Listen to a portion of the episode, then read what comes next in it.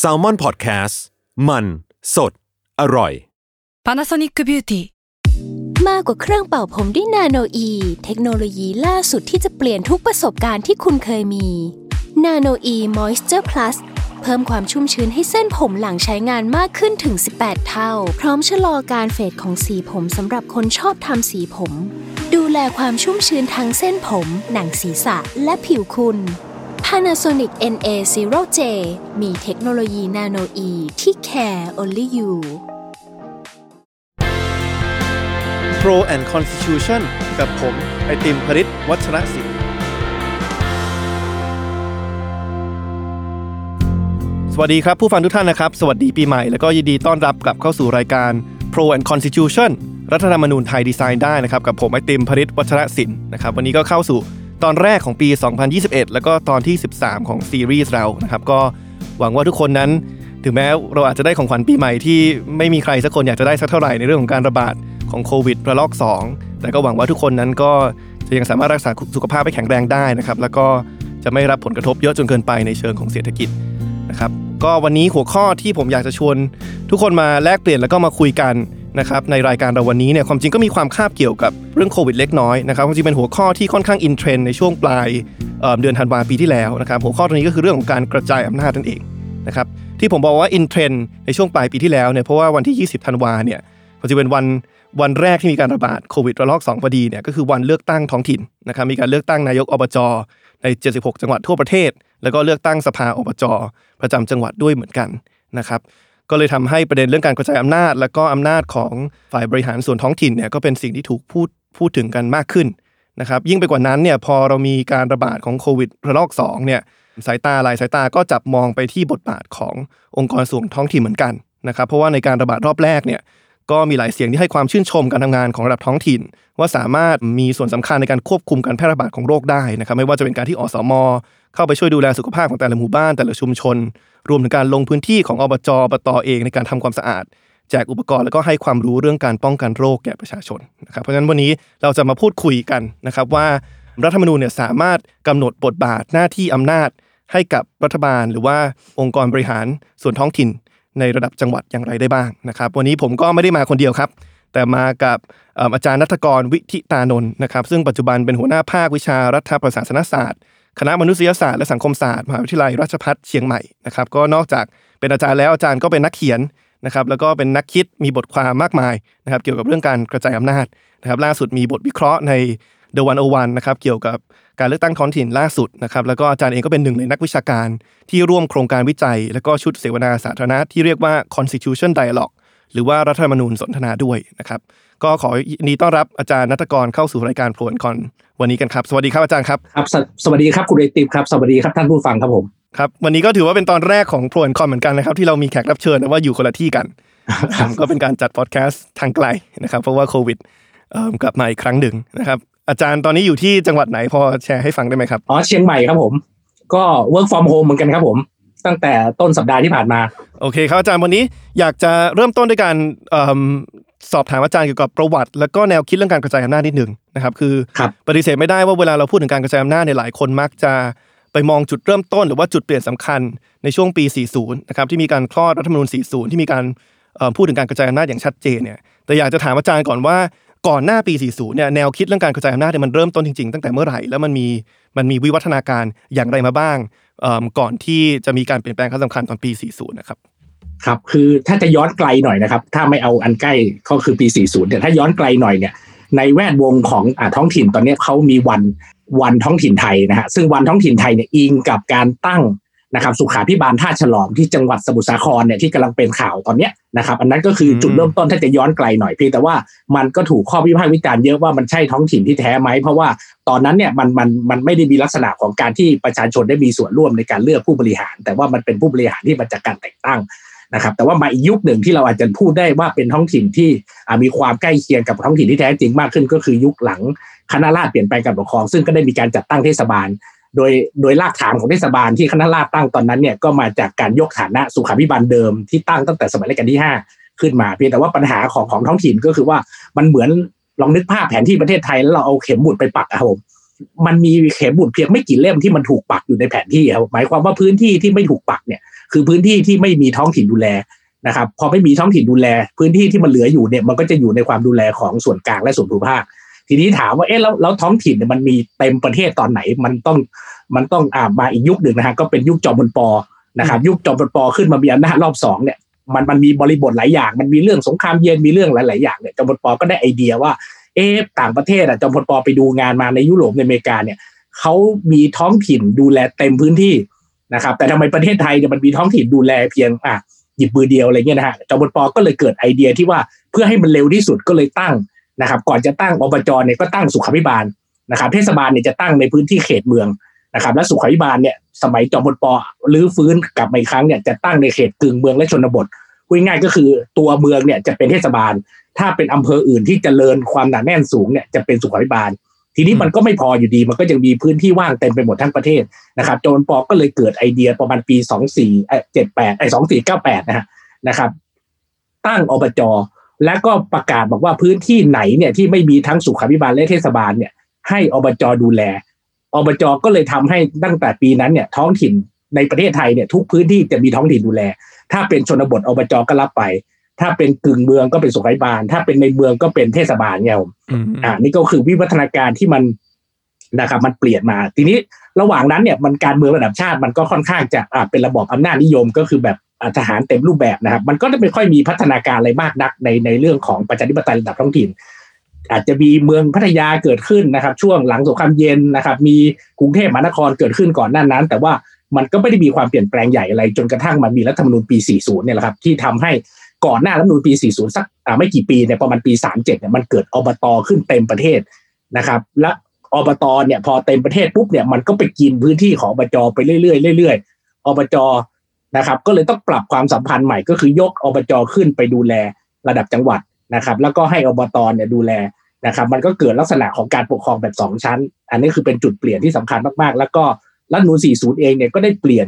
ในแง่ของการกระจายอำนาจให้มันเป็นการทางการเมือง หมายความว่าประชาชนเนี่ยได้เลือกผู้บริหารของตัวเอง ขณะที่ก่อนหน้านั้นน่ะยกเว้นเพียงแต่เทศบาลนะฮะที่ที่ก้าวหน้ามาก นอกนั้นเนี่ยไม่ว่าอบต ไม่ว่าจะเป็นสุขบาลไม่ว่าจะเป็นอบจเนี่ยให้ข้าราชการมหาไทยเนี่ย ที่เป็นข้าราชการส่วนภาคเนี่ยเป็นผู้บริหารด้วยตำแหน่ง คือประชาชนเนี่ยต่อให้เลือกสภาไปเท่าไหร่ก็ตามเนี่ยผู้บริหารก็ยังมาแต่ฝากขายข้าราชการประจำอย่างเงี้ยผมอันนั้นก็คืออ่าจุดเปลี่ยนสำคัญมันเลยมาเกิดตอนปี 40 ครับครับก็คือว่าก่อน 40 เนี่ยมันมีการกระจายอำนาจอยู่บ้าง ก็คือมีการมีการครับบอกว่าให้แต่ละพื้นที่แต่ละท้องถิ่นดูแลตนเองบ้าง แต่ครับว่าผู้บริหารเนี่ยคือไม่ได้มาจากการเลือกของคนในท้องถิ่น แต่มาจากการครับแต่งตั้งผมโดยส่วนกลางนะครับ ทีนี้มันอะไรที่ทำให้ ในปี 40 เขาตัดสินใจเปลี่ยนนะครับ คือมันมีจุดประกายอะไร หรือมันเป็นการพัฒนาเชิงความคิดมาสักพักหนึ่งคือผมคิดว่ามันประกอบด้วยหลายปัจจัยนะ คือมันมีทั้งปัจจัยระดับระดับโลกภายนอกประเทศนะฮะ ก็เรื่องจาก globalization กลโลกาภิวัตน์แล้วก็วิกฤตเศรษฐกิจที่มันมานะครับ มันมีมันมีอิทธิพลมากในการบีบนะครับรัฐบาลไทยเพื่อให้ปรับตัว แล้วก็รับกระแสกระจายอำนาจสู่ท้องถิ่นเนื่องจากมองว่ารัฐบาลกลางเนี่ยมันแบกรับภาระอะไรมากเกินไปแล้วมันไม่ไหว นะครับมันควรผ่องถ่ายให้เอกชนเข้ามามีการแปรรูปวิสาหกิจหรือว่าให้องค์กรของท้องที่ใกล้ชิดประชาชนเพื่อให้มันเกิดการใช้เงินอย่างคุ้มค่าอะไรอันนี้ก็ส่วนหนึ่งนะฮะที่เข้ามามา อีกส่วนหนึ่งก็คือการเมืองภายในเองเนี่ยมันเกิดกระแสของการปฏิรูปการเมืองหลังเหตุการณ์พฤษภาธมินที่ทำให้มันเกิดข้อเรียกร้องข้อเรียกร้องหนึ่ง ซึ่งมันเป็นข้อเรียกร้องร่วมของสังคมเหมือนเป็นฉันทมิตรของพรรคการเมืองแทบทุกพรรคตอนนั้นที่ลงเลือกตั้งว่า จะต้องผลักดันให้มีการเลือกตั้งผู้ว่าราชการจังหวัดโดยตรง เพียงแต่ว่าพอพอข้อจริงเนี่ยเนื่องจาก ข้อจำกัดของความรัฐบาลผสมเนี่ยมันไม่มีรัฐบาลที่เข้มแข็งพอที่จะผลักดันได้สำเร็จนะครับ มันก็เลยออกมาจากเลือกตั้งผู้ว่าเนี่ยมันก็กลายเป็นแบบนโยบายที่มีการเป็นนิมนอมมากขึ้น ก็เปลี่ยนมาเป็นการจัดตั้งอบตขึ้นแทนนะครับแทนที่จะได้เลือกตั้งผู้ว่าก็อะก็ได้อบตมาแทน แต่ว่าตรงนี้เองเนี่ยมันก็ทำให้เห็นถึงจุดเริ่มต้นของพัฒนาการที่ที่มันมาเห็นชัดมากๆ ก็คือตอนตอนอ่าการ นะครับตอนนั้นก็จะมีกระแสธงเขียวเกี่ยวกับเรื่องของการร่างรัฐมนูญฉบับปีปี 40 ซึ่งตรงนี้เองเนี่ยพอมันมีหลายปัจจัยเข้ามาลุมลุมเล้าตรงนี้นะฮะในรัฐมนูญปี 40 มันจึงมันจึงเป็นรัฐธรรมนูญฉบับแรกที่พูดถึงเรื่องการกระจายอำนาจอย่างที่ก้าวหน้าอย่างที่ไม่เคยมีมาก่อนอะไรเงี้ยแล้วมันมีเนื้อหาในความมันมีความมุ่งหวังที่จะก่อให้เกิดความเปลี่ยนแปลงฮะแต่ว่ารัฐธรรมนูญก่อนหน้านี้มีเรื่องกระจายอำนาจมี แต่ว่าก็เขียนไปเหมือนแบบอ่าเขียนไปอย่างนั้นเนาะไม่ได้เขียนแบบในลักษณะที่ว่าหวังผลให้มันเกิดความเปลี่ยนแปลงอะไรเงี้ยผม ใครที่ฟังอยู่แล้วอาจจะเอ๊ะได้ยินอาจารย์พูดว่าตอนปี 40 มีฉันทามติว่าอยากให้มีการเลือกตั้งผู้ว่าทุกจังหวัด แล้วมาตั้งตั้งคำถามกับตัวเองว่าเอ๊ะทำไมฉันอยู่ในจังหวัดแล้ว จังหวัดฉันยังไม่มีการเลือกตั้งผู้ว่าเลยอันนี้อย่าเพิ่งตกใจนะครับคือใครที่อยู่กรุงเทพลืมไปก่อนเพราะเราเป็นท้องถิ่นพิเศษนะครับแต่ในจังหวัด 76 จังหวัดเนี่ยก็คือจะมีทั้งผู้ว่าแล้วก็นายกอบจซึ่งนายกอบจเป็นส่วนของท้องถิ่นที่มาจากการเลือกตั้ง โดยคนในพื้นที่ แต่ผู้ว่าราชการจังหวัดเนี่ยยังคงเป็นส่วนของราชการส่วนกลาง หรือว่าราชการส่วนภูมิภาคที่ถูกแต่งตั้งโดยกระทรวงมหาดไทยนะครับเพราะฉะนั้นมันก็ยังยังไปไม่สุดสัทีเดียวนะครับคือเรามีการเลือกตั้งนายกอบจทุกจังหวัดจริง แต่ว่ายังคงมีผู้ว่าที่ถูกส่งจากรัฐบาลส่วนกลางมาทำไมตอนรัฐมนตรี40มันถึงไปไม่สุดนะครับถึงแม้ว่าจะมันจะมีฉันทามติชัดเจนแล้วว่าต้องให้อำนาจเนี่ยตกไปอยู่ในผู้บริหารส่วนท้องถิ่นที่มาจากเสียงของคนในพื้นที่ทำไมมันยังจำเป็นต้องมีผู้ว่าที่มาจากส่วนกลางอยู่ครับ คือต้องเข้าใจก่อนว่าว่าว่ากระทรวงบัตรไทยเองเนี่ยเขาก็มีนะครับพัฒนาการมาอย่างยาวนาน แล้วก็ต้องยอมรับว่ากระทรวงบัตรไทยก็เป็นเป็นกระทรวงที่เข้มแข็ง แล้วก็เป็นกระทรวงเกรดเอที่อ่าเป็นที่หมายปองของของนักการเมืองที่ที่ที่อยากเข้าไปดูแลกระทรวงบัตรไทยอะไรเงี้ยแล้วก็กระทรวงบัตรไทยก็มีรากฐานในการดูแลท้องถิ่นอย่างใกล้ชิดตลอดก็คือเมื่อก่อนเนี่ยนะครับตัวของข้าราชการกระทรวงบัตรไทยเองเนี่ยอย่างนายอำเภอเนี่ยก็จะได้นั่งเป็นประธานสุขาภิบาลเนี่ยหรือว่าผู้ว่าเองเมื่อกี้ลืมเล่าก็คือว่าหมายความว่าก่อนหน้าปี 40เนี่ยมันไม่สับสนเลยนะฮะหมายความว่าต่อให้มีอบจ ต่อให้มีจังหวัดอบจนี่เป็นท้องถิ่น จังหวัดเป็นส่วนภาคเนี่ยแต่หัวเนี่ยเป็นคนเดียวกันก็คือผู้ว่าผู้ว่าในสวมบวกสองใบอืมก็คือนั่งทั้งฝ่ายบริหารอบจแล้วก็นั่งทั้งฝ่ายบริหารของส่วนภาคก็ของจังหวัดนะครับ ดังนั้นก็จะมีปัญหาแต่ว่ามันก็จะมีระบบตรวจสอบโดยสภาอบจเพียงแต่ว่าตัวผู้บริหารเองไม่ได้มีที่มานะครับ จากประชาชนโดยอ้อมแต่ในทีนี้พอพอพอเปลี่ยนรัฐธรรมนูญปี 40 ปุ๊บเนี่ยในรัฐธรรมนูญเองปี 40 เนี่ยไปเขียนบอกว่า รูปแบบของโครงสร้างนะครับโครงสร้างของท้องถิ่นเนี่ยไม่ว่ารูปแบบไหนเนี่ยจะต้องมีสภากับนายก แล้วก็นายกเนี่ยจะต้องมาจากความเห็นชอบนะครับของสภา หรือมาจากการเลือกตั้งโดยตรงของประชาชน คือรัฐธรรมนูญเนี่ยไปเขียนนะครับค่อนข้างจะเขียน strict นะครับ เขียนให้เป็นเป็นแบบเหมือน standardize ก็คือให้เป็นมาตรฐานเดียวเลยว่าไม่ว่าคุณจะเป็นกรุงเทพเมืองพัทยาอบตอบจเนี่ยรูปแบบโครงสร้างเนี่ยคุณคุณผิดแผกไปจากนี้ไม่ได้ มันจะต้องมีสองฝั่ง และสองฝั่งเนี่ยจะต้องมีที่มาจากประชาชน แต่ว่า เปิดโอกาสนิดเดียวก็คือคุณก็ไปเลือกเอาว่าจะเป็นแบบเลือกตั้งโดยตรง หรือว่าเลือกตั้งโดยอ้อมอะไรเงี้ยนะครับตอนนี้มันก็เลยเกิดความสับสนแล้วว่ามันก็มีทั้งท้องถิ่นอยู่นะครับมีนายกอบจใหญ่สุดในส่วนนี้ แล้วก็มีผู้ว่าอยู่นะครับพื้นที่ทั้งนายกอบจกับผู้ว่าเนี่ยคือพื้นที่เดียวกัน อันนี้ก็คืออ่าสิ่งที่ต่างจังหวัดกำลังพบเจออยู่ตอนนี้ครับครับเดี๋ยวเราคงลงลึกเรื่องกรุงเทพกับพัทยาทีหนึ่งเพราะนั้นก็เป็นอีกอีกโมเดลหนึ่งเหมือนกันนะครับก็สำหรับใครที่ฟังอยู่นะครับก็คือพูดง่ายๆคือว่าในแต่ละจังหวัดเนี่ยการบริหารจังหวัดเนี่ยมันจะ แบ่งอำนาจหรือว่าพื้นที่การดูแลเนี่ยขอบเขตการดูแลเนี่ยออกเป็นสองส่วนก็คือส่วนที่ดูแลโดยราชการส่วนกลางนะครับแล้วก็ส่วนที่ดูแลโดยท้องถิ่นนะครับซึ่งก่อน 40 เนี่ยหัวของสองส่วนนี้คือคนเดียวกันที่เราเรียกว่าผู้ว่าจังหวัดนะครับแต่พอ 40 เนี่ยก็มีการแบ่งบทบาทคือผู้ว่าเก่าเนี่ยไปดูแค่การบริหารด้วยอำนาจจากรัฐบาลส่วนกลาง ส่วนมีตำแหน่งใหม่ขึ้นมาคือนายกอบจที่มาจากการเลือกตั้งที่ดูแลส่วนของท้องถิ่น ก็เลยทำให้ตอนนี้เหมือนเหมือนกับมี 2 หัวในแต่ละจังหวัด ซึ่งมีอำนาจที่แตกต่างกันออกไป ทีนี้อันนั้นคือ 40 ใช่ไหมครับ พอหลังจาก 40 นะครับ เรามีรัฐมนูญอีก ถ้าถ้าฉบับที่ถาวรก็อีก 2 ฉบับ ก็คือฉบับ 50 แล้วก็ฉบับปัจจุบันคือฉบับ 60 มันมีอะไรที่เขียนแตกต่างจากเดิมไหมครับ ไม่ว่าในเชิงของความก้าวหน้าขึ้นหรือความถดถอยลงในการกระจายอำนาจ คือคือผมคิดว่า 40 กับ 50 เนี่ย คือ 50 เนี่ยยังยัง นี่ยครับยังเป็นผลผลิตต่อเนื่องจาก 40 ก็คือปรับส่วนที่คิดว่าเป็นจุดอ่อนของ 40 แล้วก็เขียนให้รับกลุ่มขึ้น แล้วก็พยายามแก้ปัญหาของ 40 ยกตัวอย่างเช่น ก็คือในในกรรมการที่ดูแลเรื่องงานบริหารบุคคลของท้องถิ่นอย่างเงี้ยรัฐธรรมนูญ40 เนี่ยเขาใช้ระบบไตรภาคีนะครับไตรภาคีก็คือหมายความว่าจะมีฝ่ายข้ารกรระจำฝ่ายการเมืองนะครับ แล้วก็อะคือขาดผู้ทรงคุณวุฒินะครับ แต่ว่าจะขาดฝ่ายที่เป็นมาจากนะครับคือมีท้องถิ่นที่เป็นฝ่ายการเมือง แต่ไม่มีท้องถิ่นที่เป็นฝ่ายประจำเช่นปลัด อบจประหลัดเทศบาลอะไรเงี้ยไม่ได้เข้าไปนั่งในในกรรมการที่บริหารงานบุคคลท้องถิ่นอะไรเงี้ยนะพอมาปี 50 เนี่ยเขาก็เห็นว่าเอ๊ะมันไม่มีองค์ประกอบที่มีอ่าที่มาจากส่วนที่เขาก็เป็นคล้าย ๆ กับว่าเป็นกำลังหลักสำคัญเหมือนกันเขาก็เขียนเพิ่มไปเป็นจตุภาคีอย่างเงี้ยอันนี้แต่ว่ามันไม่เห็นผลนะฮะก็คือเนื่องจากรัฐธรรมนูญเนี่ยมันก็เขียนเป็นกฎหมายแม่บท มันจะเห็นผลได้มันต้องไปแก้กฎหมายลูก ซึ่งสุดท้ายเขาก็ยังแก้ไม่ทันนะครับในช่วงของการบังคับใช้รัฐธรรมนูญปี 50 อันนี้คือตัวอย่างหนึ่งว่าตัวของ 50 เองเนี่ยคือต่อยอด อ่าอะไรที่รัฐธรรมนูญ40ทำไว้เนี่ยก็พยายามต่อยอดไม่ได้มีอะไรที่ไปหักล้าง หรือว่าไปลดทอนสิ่งที่เขียน อันนี้คือพูดในแง่รายลักษณ์สอนนะฮะแต่ว่าในทางปฏิบัติก็อีกเรื่องหนึ่งเนื่องจากสภาพการเมืองระดับชาติมันไม่เอื้ออย่างเงี้ยแต่พอมา 60เนี่ยเห็นได้ชัดว่า 60เนี่ยมีความมีความถดถอย มีความถอยหลังในแง่ที่ว่านะครับ หลักประกันที่ที่คือรัฐธรรมนูญเนี่ยมันจะเป็นมันเป็นกฎหมายที่การันตีว่าอ่าเรื่องอะไรที่เป็นหลักใหญ่ใจความที่จะต้องบัญญัติไว้เพื่อไม่ให้เกิด ความผิดเพี้ยนในการปฏิบัติถ้าจะมีการออกกฎหมายลูกอะไรเงี้ยนะแต่ปรากฏว่ารัฐธรรมนูญไอไอหกศูนย์เนี่ยมันทำให้ไอหลักประกันหลายเรื่องเนี่ยมันหายไปนะครับไอโครงสร้างที่เล่ามาเนี้ยที่บอกว่าต้องมีสภานะมีมีผู้บริหารที่มันจะอันนี้มันก็เอาก็หายไปไม่ได้มีการพูดชัดเจนแบบปี 40 นะครับ แต่ว่าถามว่าเอ๊ะมันจะกระทบไหมก็คือ ถ้าไม่มีการแก้กฎหมายลูก หรือกฎหมายจัดตั้งอบจเทศบาล หรือว่าอบตที่มีอยู่ตอนเนี้ยมันก็ไม่กระทบ แต่เพียงแต่ว่าหลักประกันตอนนี้มันหายไป หมายความว่าต่อไปนี้ถ้าเขาจะแก้ให้มันผิดเพี้ยนจากหลักการเดิมที่รัฐมนูล40 เคยวางไว้เนี่ยก็อาจจะเป็นไปได้อะไรเงี้ยแล้วก็มันมีอีกอีกจุดหนึ่งที่ผมคิดว่าน่าสนใจก็คือว่ามันมีการเขียนเปิดช่องให้มีผู้บริหารที่ไม่ได้มาจากการเลือกตั้งของประชาชนในกรณีที่มีการจัดตั้งท้องถิ่นรูปแบบรูปแบบพิเศษใหม่อย่างเงี้ยผมอันนี้เราจะไม่พูดถึงกรุงเทพหรือมพัทยานะ เช่นอาจจะมีเขตสิทธิพิเศษเกิดขึ้นในอนาคต แล้วก็ อาจจะมีใครสักคนที่ประชาชนไม่ได้เลือกแต่ว่ารัฐบาลกลางแต่งตั้งให้มาเป็นผู้บริหารเขตพิเศษเนี่ยและในพื้นที่เขตพิเศษก็อาจจะไม่มีท้องถิ่นเลยนะครับท้องถิ่นก็จะหายไปเลยในส่วนนั้นอะไรเงี้ยซึ่งซึ่งอันนี้มันยังไม่มีกฎหมายออกมา แต่ว่ามันก็เป็นไปได้เนื่องจากรัฐธรรมนูญเนี่ยมันมันไม่ได้การันตีตรงนี้ไว้อีกแล้วอย่างเงี้ยผมแล้วก็ข้อสังเกตอีกหนึ่งอย่างหนึ่งที่มีหลายคนพูดถึงตรงกันก็คือว่าแปลกมากว่ารัฐธรรมนูญเนี่ยนะครับโอ้มีเยอะแยะมีเป็นเท่าไหร่สองร้อยสามร้อยมาตายมา แต่ว่าไม่มีคำว่ากระจายอำนาจแม้แต่ แห่งเดียวนะ แม้แต่ครั้งเดียวคำเดียวในรัฐธรรมนูญปีหกศูนย์อันนี้ก็เป็นข้อสังเกตว่าเอ๊ะเรื่องที่ใหญ่โตขนาดเนี้ยที่ที่หลาย ๆ คนพูดถึงมาตลอดเนี่ยทำไมมันถูกถูกทำให้หายไปในรัฐธรรมนูญปีปีหกศูนย์ซึ่งแน่นอนทางคนล่างเขาก็มีเหตุผลเขาบอกว่าเขาต้องการทำให้รัฐธรรมนูญมันสั้นมันกระชับอะไรเงี้ยแต่ว่าเอ้เรื่องที่ไม่จำเป็นเขาก็เขียนยาวเหยียดนะฮะแต่ว่าเรื่องที่เราคิดว่าสำคัญทำไมเขาทำให้มันหายไปอะไรเงี้ยก็เป็นก็เป็นคำถามที่มีถึงคนล่างเนี่ยครับอืมความจริงต้องบอกว่ารัฐธรรมนูญ60 ก็ไม่ไม่ได้สั้นกว่า 4050 มีการเพิ่มหมวดเรื่องการไปรูปประเทศเรื่องยุทธศาสตร์ชาติ 20 ปี เข้าไปด้วย มีหลาย ๆ อย่างที่ที่เพิ่มเข้าไปแต่ว่าเรื่องนี้กลับกลับมีความถดถอย อาจารย์คิดว่าสาเหตุส่วนหนึ่งมันมาจากเรียกว่าทัศนคติทางการเมืองของคอสชไหมครับคือปฏิเสธไม่ได้ว่าในช่วงยุคคอสชเนี่ยซึ่งเป็นช่วงที่ในที่สุดก็มีการร่างรัฐธรรมนูญฉบับ 60 ขึ้นมาเนี่ยเป็นช่วงที่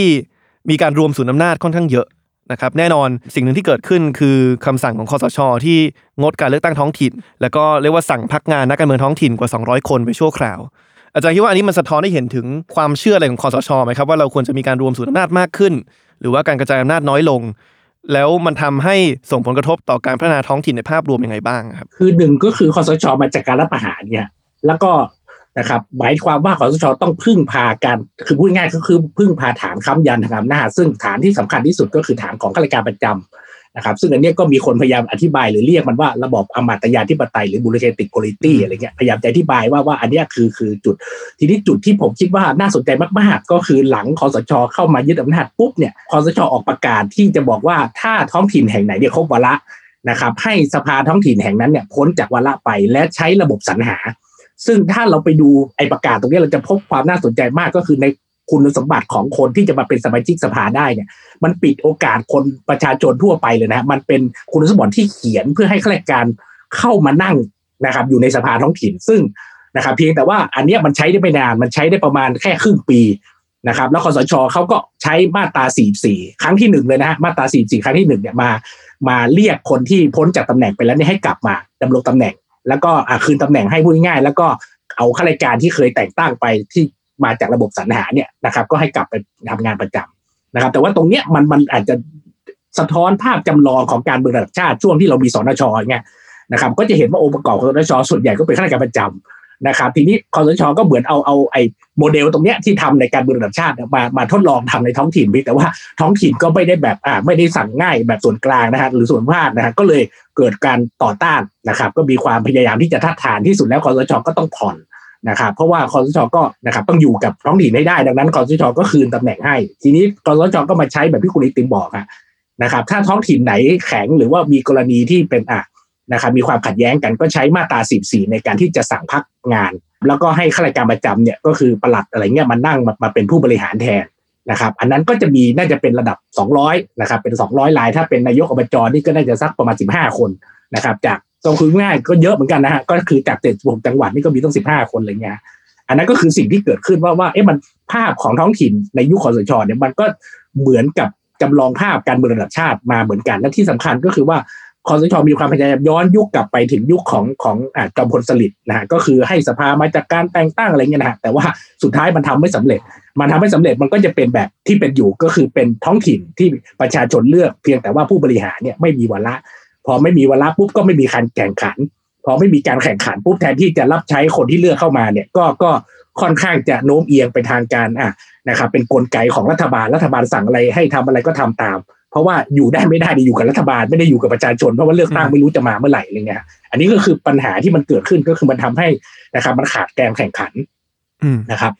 ครับก็คือขอสชพูดง่ายๆคือทำสองอย่างอย่างแรกคือ คือเพิ่มบทบาทของข้าราชการในการบริหารท้องถิ่นมากขึ้นนะครับครับแทนที่แทนที่จะลดเหมือนกับกระแสที่มันเกิดขึ้นก่อน 40 แล้วก็อีกอย่างหนึ่งคือมีการเชิญนักการเมืองกลับเข้ามาบริหาร แต่ใครที่ทำไม่ถูกใจก็คือสามารถเขี่ยทิ้งได้เลย ก็คือจิ้มเลือกครับตามอัธยาศัยนะครับเอิ่ม ทีนี้ในขณะที่ช่วงนั้นเนี่ยเป็นช่วงที่ท้องถิ่นมีความอ่อนแอลงเนี่ยแต่องค์กรประเภทหนึ่งที่มีความเข้มแข็งมากขึ้นนะครับก็คือองค์กรอิสระนะครับแล้วเราก็เริ่มเห็นถึงความสัมพันธ์ระหว่างองค์กรอิสระ ในการเข้าไปตรวจสอบอำนาจท้องถิ่นมากขึ้นนะครับกรณีหนึ่งที่หลายคนมักยกขึ้นมาเนี่ยจะมีกรณีที่องค์กรปกครองส่วนท้องถิ่นเนี่ยไปจัดซื้อวัคซีนป้องกันโรคพิษสุนัขบ้า ที่ล่าช้า เหตุผลที่เขาบอกว่าล่าช้าเนี่ยเพราะว่าเขาอ้างว่ามีสำนักงานเอ่อตรวจเงินแผ่นดินหรือว่าสตงเนี่ยที่เป็นหนึ่งในองค์กรอิสระเนี่ยเข้าไปทักท้วงว่าการจัดซื้อวัคซีนโรคพิษสุนัขบ้าเนี่ยไม่ได้เป็นภารกิจของของท้องถิ่นนะครับ อาจารย์วิเคราะห์เหตุการณ์แบบนี้ยังไง ที่มีองค์กรอิสระพยายามเข้าไปตรวจสอบอย่างเข้มข้นเลยว่าเอ๊ะท้องถิ่นทำตรงนี้ได้ทำตรงนี้ไม่ได้แล้วก็พยายามเข้าไปทักท้วง ซึ่งมันก็ทำให้เกิดความล่าช้าในการที่ท้องถิ่นจะบริหารจัดการจังหวัดตนเองครับ คือต้องย้อนก่อนว่าว่าไอ้ปัญหาเนี่ยมันเกิดจากบายาคติที่ที่มันครอบงำมานานว่าว่ามันเกิดบนฐานคิดที่ไม่เชื่อมั่นไม่ไว้วางใจท้องถิ่นไงนะครับมองว่าไอ้ประชาชนยังไม่พร้อมนักการเมืองที่ประชาชนเลือกมาเนี่ยจ้องเข้ามาแสวงหาผลประโยชน์หรือว่าจะทุจริตคอร์รัปชันอะไรเงี้ยนะครับพอพอมีฐานคิดแบบนี้ปุ๊บเนี่ยมันก็เลยต้องวางระเบียบที่มันเข่งคัดมีเงื่อนไขหยุ่มหยิม เพื่อจะมาควบคุมไม่ให้เขากระดิกกระเดี่ยวได้อะไรเงี้ย ทีนี้พอระเบียบที่มันออกมาเข่งคัดมากๆเนี่ยซึ่งมันทำงานยากมากเนี่ย นะครับตัวองค์กรอิสระต่างๆ เหล่านี้ก็ใช้ระเบียบออกมานะครับระเบียบส่วนใหญ่ก็จะออกโดยโดยกระทรวงมหาดไทยนะครับ ก็จะมาควบคุมการใช้เงิน คือพูดง่ายก็คือท้องถิ่นเนี่ยมีเงิน มีงบประมาณของตัวเอง แต่ว่าเวลาจะเอาไปใช้เนี่ยนะครับ ถ้าใช้ไม่ถูกตามระเบียบที่กระทรวงมหาดไทยวางแนวทางไว้ให้เนี่ย มันก็มีโอกาสที่จะถูกเรียกเงินคืน อาจจะไม่ถูกถึงขั้นดำเนินคดีทุจริตอะไรเงี้ยแต่ว่านะครับ ถ้าใช้ไม่ถูกก็ต้องเรียกเงินคืนนะครับ อันนี้เองเนี่ยที่ที่มันเป็นสิ่งที่ เกิดขึ้นในภาพรวมก็คือว่ามันเกิดขึ้นในหลาย ๆ กรณี กรณีวัคซีนนะครับพิษสุนัขบ้าก็เป็นกรณีหนึ่ง มันอีกหลายกรณีเยอะแยะมากมาย ยกตัวอย่างที่ผมได้ยินได้ฟังมาก็อย่างเช่นนะครับมีท้องถิ่นแห่งหนึ่งนะครับ อยากจัดกีฬานะครับพายเรืออย่างเงี้ยเมืองพัทยาเนี่ยอยากจัดพายเรือหรือว่าอ่าแม่สายนะครับ อยากจัดกิจกรรมเกี่ยวกับอ่านะครับ นิทรรศการชนเผ่าอะไรเงี้ยแต่ว่าปัญหาคือพื้นที่เขาพื้นที่เขาเล็กนะเขาไม่มีอ่างเก็บน้ำไม่มีอะไรที่จะไปแข่งพายเรือได้ เขาต้องไปใช้พื้นที่ นอกเขตท้องถิ่นนะครับ พวกเนี้ยสตงก็ไม่อนุญาตให้ใช้จ่ายเงิน เพราะถือว่าเป็นการไปไปเอาเงินไปใช้ในพื้นที่อื่นที่ไม่ใช่พื้นที่ดูแลของตัวเองเนี่ยก็จะมีปัญหามากมายอันนี้ก็เป็นตัวอย่างนะครับ รวมถึงป้ายโฆษณารณรงค์ให้คนมาท่องเที่ยวต่างจังหวัดเนี่ยถ้าเอาไปขึ้นที่ดอนเมืองขึ้นที่สุวรรณภูมิอย่างเงี้ย ก็ก็โดนสตงทั้งนั้นเนื่องจากเขามองว่าเป็นการเหมือนกับทำภารกิจนอกเขตพื้นที่ที่ตัวเองรับผิดชอบเนี่ยอันนี้ก็แค่ตัวอย่างเล็กๆน้อยมันยังมีตัวอย่างอีกเยอะมาก แต่ว่ามันก็เป็นผลจากจากฐานคิดที่ไม่ไม่ไว้เนื้อเชื่อใจท้องถิ่นนี่แหละที่มันทำให้ต้องเข้ามาตรวจสอบอย่างเข้มข้น แล้วมันก็นำมาซึ่งอะกรณีต่างๆ มานาที่เราได้ยินตามข่าวครับผมคือคือพอไม่มีความไว้วางใจท้องถิ่น ก็เลยเขียนกฎระเบียบที่ไปผลักเรียกว่าภาระการพิสูจน์ไปอยู่กับท้องถิ่น ว่าถ้าจะทำอะไรได้ใช้งบประมาณได้เนี่ยต้องพิสูจน์ได้เห็นว่า คุณสามารถคือคือทำสิ่งที่อยู่ภายใต้กฎระเบียบข้อ1 2 3 4 ที่เป็นอำนาจที่เรามอบให้คุณทำได้ครับถ้าอะไรที่ไม่ตรงตาม 1 2 3 4 เป๊ะก็คือทำไม่ได้ ผมผมเล่าตัวอย่างที่ผมคิดว่าอันนี้น่าสนใจมาก ผมก็ได้ยินได้ฟังมานะคือถ้าเราคิดว่านักการเมืองเนี่ยนะครับเขาจ้องหมายถึงว่าเขาใช้เงินเนี่ยเพื่อการหาเสียงเพื่อภาพลักษณ์เพื่อแบบอ่าเพื่อหวังคะแนนนะครับ นักการเมืองก็ต้องเอาเงินไปแจกเยอะๆ นะครับนักการเมืองก็ต้องใช้เงินให้เต็มที่เพื่อจะได้ให้ประชาชนรัก และจะได้กลับมาเลือกตัวเองเนี่ยพอพอมันมีฐานคิดแบบเนี้ยที่ที่ไม่ไว้ใจการใช้เงินของท้องถิ่นเนี่ยนะครับของของท้องถิ่นโดยเฉพาะผู้บริหารเนี่ยมันก็จะออกระเบียบมาคุม ยกตัวอย่างที่ที่ผมฟังมาเลยก็คือเรื่องของการแจกผ้าห่มนะครับผ้าห่มอืมกันหนาวเนี่ยเวลามันมีภัยหนาวเนี่ยแล้วก็มันมันจะต้องแจกผ้าห่มเนี่ยนะครับเขาก็กลัวว่านักการเมืองเนี่ยจะไปแจกแบบอะ อยากแจกใครก็แจกอะไรเงี้ยนึกแจกแจกตอนไหนก็แจกเนี่ยเขาก็ไปออกระเบียบมาคุมบอกว่า คุณจะแจกได้เมื่ออุณหภูมิมันต่ำกว่า 14 องศา กี่วันกี่วันขึ้นไปอะไรเงี้ยไม่ใช่ว่ามันหนาววันเดียวแล้วคุณก็ไปซื้อมาแจกเนี่ยไม่ได้นะครับ ผ้าห่มเนี่ยมันจะต้องมีขนาดยังไงสเปคยังไงนะครับเขาก็จะเขียนคุมมานะครับ ไม่ใช่ว่าคุณอยากอะแบบถูกใจกับร้านอะอาเฮียนี้เราก็ไปซื้อของอาเฮียนี้เราก็นะครับแล้วก็เอาไปแจกเนี่ยเขาก็พยายามจะคุมด้วยมาตรการเหล่านี้ซึ่ง มันก็ทำให้อย่างที่ผมบอกนะว่าท้องถิ่นเขามีเงินแต่พอเอาไปใช้เนี่ยเขาก็ใช้ไม่ได้เพราะมันติดระเบียบพวกเนี้ยที่ค่อนข้างจะอ่าเข่งคัดแล้วก็นะครับเป็นรายละเอียดมากๆอะไรเงี้ยฮะคือผมเข้าใจว่าทางทางออกอย่างหนึ่งคือเขียนกฎระเบียบแบบใหม่คือปัจจุบันเนี่ยมันเขียนในลักษณะที่ว่าเขียนว่าให้ท้องถิ่นทำอะไรได้บ้างหนึ่งสองสามสี่มันก็จะมีบางประเทศ หรือว่าบางกลุ่มที่เขาเสนอว่าควรจะเขียนอีกแบบหนึ่งคือเขียนว่าห้ามทำอะไรบ้างหนึ่งสองสามสี่พอเป็นอย่างนี้ปุ๊บเนี่ยมันก็ชัดเจนว่าโอเค อะไรก็ตามที่ไม่ได้อยู่ในข้อห้ามเนี่ยคืออะไรกำกวมเนี่ยท้องถิ่นทำไปก่อน ภาระการพิสูจน์ก็กลับมาตกอยู่ที่รัฐบาลกลางที่จะต้องไปไปห้ามเขามากกว่า มากกว่าภาระไปตกกับท้องถิ่นที่ต้องมาพิสูจน์ว่าซื้อผ้าห่มตรงตามสเปคเป๊ะอุณหภูมิ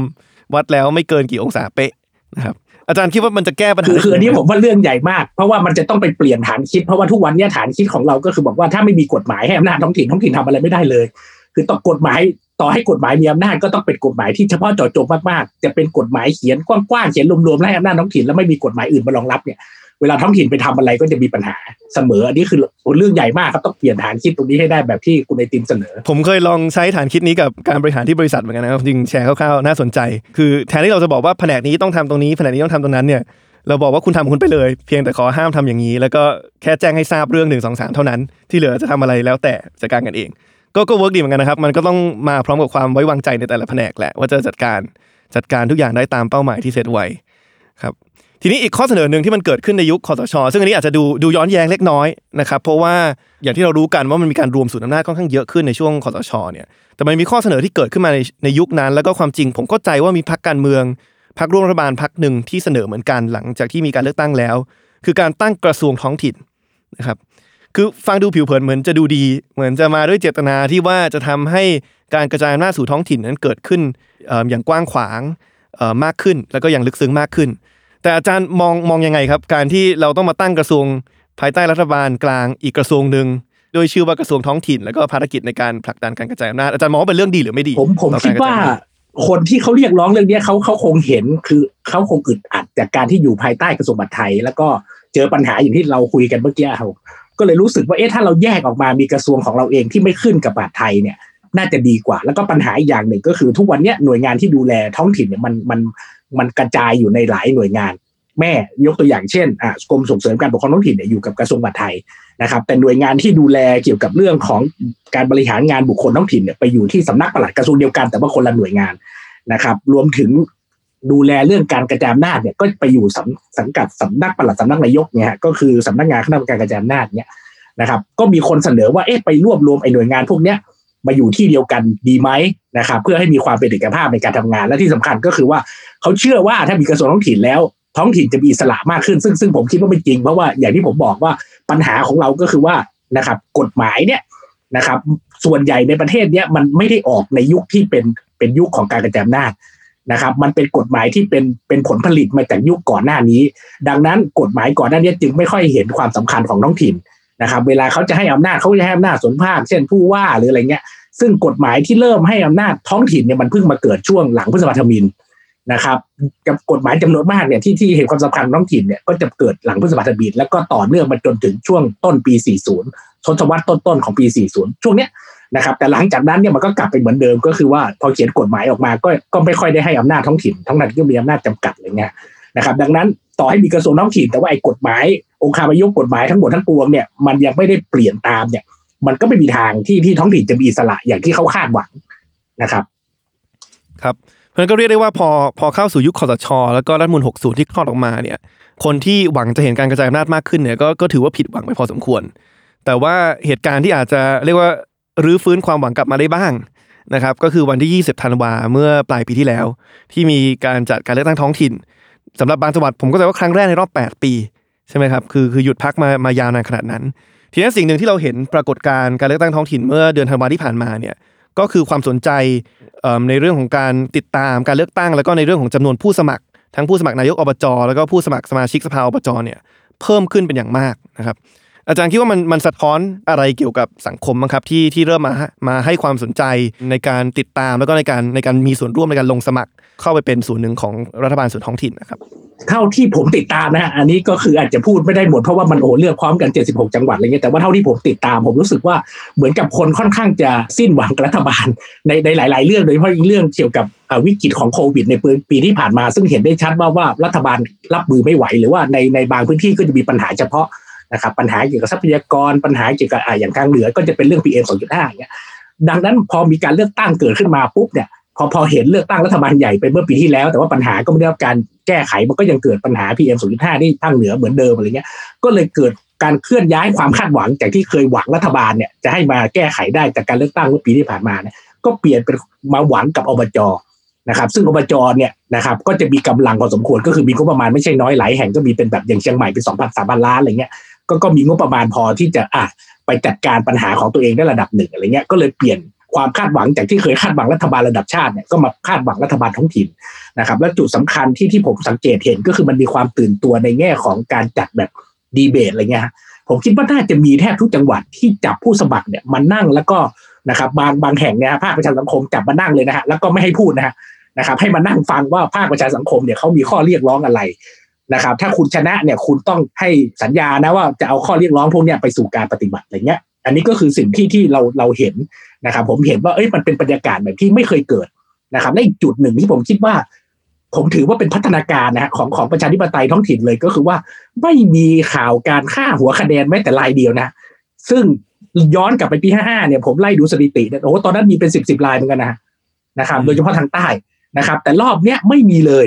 นะครับแม้แต่ลายเดียวเนี่ยผ่านมาสองอาทิตย์แล้วนะสองอาทิตย์กว่าแล้วเนี่ยนะครับรวมถึงก่อนหน้านั้นนะก็ไม่มี อันนี้ก็คือความความผมคิดว่ามันมันถ้าการเมืองแบบอ่าแบบประชาธิปไตยในระดับท้องถิ่นมันได้ทำงาน หรือว่ามันได้มีการเลือกตั้งอย่างต่อเนื่องเนี่ย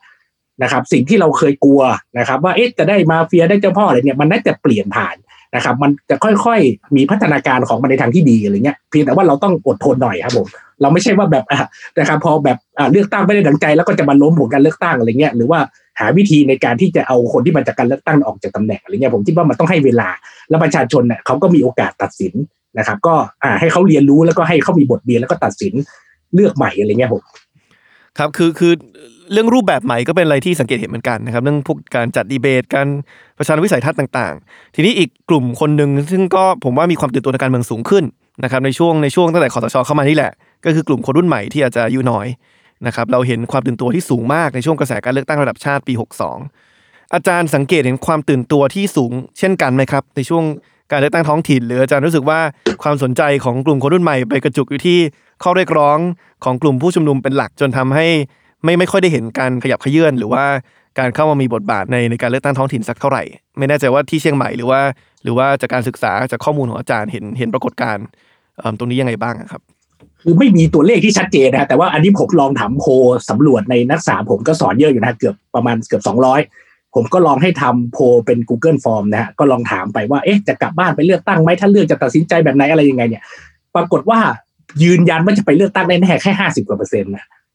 นะซึ่งซึ่งต้องไม่ลืมนะฮะว่าว่าว่าของอย่างผมสอนแล้วจะพัดอย่างเงี้ยนักศึกษาส่วนใหญ่เนี่ยจะไม่ได้มาจากต่างภาค ส่วนใหญ่เขาก็จะอยู่ในเชียงใหม่แต่ว่าต่างอำเภอหรือว่าอยู่ในเชียงรายอยู่ในแพร่หน้าอะไรจังหวัดใกล้ๆแม่ฮ่องสอนอะไรเงี้ยนะครับ ซึ่งมันอยู่ในรัศมีที่สามารถเดินทางกลับได้ไม่ลำบากนัก แล้วก็ไม่มีภาระค่าใช้จ่ายสูงในการเดินทางกลับ แต่ว่าเขาก็ยังกลับไปเลือกเพียงแค่ประมาณ 50%อะไรเงี้ยห้าสิบหกสิบเปอร์เซ็นประมาณนี้นะนะครับ อันนี้ก็ทำให้เราพอเห็นอยู่ว่าว่าเอ๊ะความสนใจของของนักศึกษาหรือคนรุ่นใหม่เนี่ยระหว่างการเมืองระดับชาติเทียบกับการเมืองท้องถิ่นต้องยอมรับว่าในในแง่ของการเมืองท้องถิ่นเนี่ยเขายังติดตามหรือว่า มีความรับรู้น้อยมากนะครับ แล้วเมื่อผมเทสอีกอย่างหนึ่งก็คือในแต่ละห้องเนี่ยที่ผมสอนเนี่ยผมก็จะลองให้เขายิงคำถามว่า คุณรู้ไหมว่าตอนนี้คุณอยู่เขตเลือกตั้งสมาชิกสภาอบจเนี่ยเขตไหน ซึ่งซึ่งในแต่ละอำเภอเนี่ยบางอำเภอมันมีหลายเขต อย่างเช่น ผมอยู่อำเภอเมืองเชียงใหม่มีห้าเขตนะครับ ก็ถามดูว่าเขารู้ไหมส่วนใหญ่ไม่มีใครตอบได้ในทันทีนะ ทุกคนต้องอ่าต้องค้นเว็บกกตต้องอะไรเงี้ยก็สะท้อนสะท้อนให้เห็นระดับหนึ่งว่าเอ๊ะความสนใจที่เขาติดตามหรือว่าเกาะติดเรื่องของการเมืองท้องถิ่นเนี่ยก็ยังห่าง แต่ผิดกันนะฮะพอถามเรื่องการเมืองระดับชาติเนี่ยนะครับเขาก็จะค่อนข้างอ่านะครับ อะไรที่เป็นข่าวที่กรุงเทพเนี่ยเขาก็จะรู้ในทันทีนะครับ อันนี้ก็คือความมันอาจจะมีข้อจำกัดของเรื่องสื่อท้องถิ่นของเรื่องการที่เขาต้องจากบ้านมาเรียนอยู่ในนะครับเขาอาจจะผูกพันกับเชียงใหม่มากกว่าผูกพันกับบ้านที่เป็นภูมิลำเนาที่เขาจากมาอะไรเงี้ย มันก็ทำให้เวลาเลือกเนี่ย มันก็สะท้อนอีกแง่หนึ่งก็คือ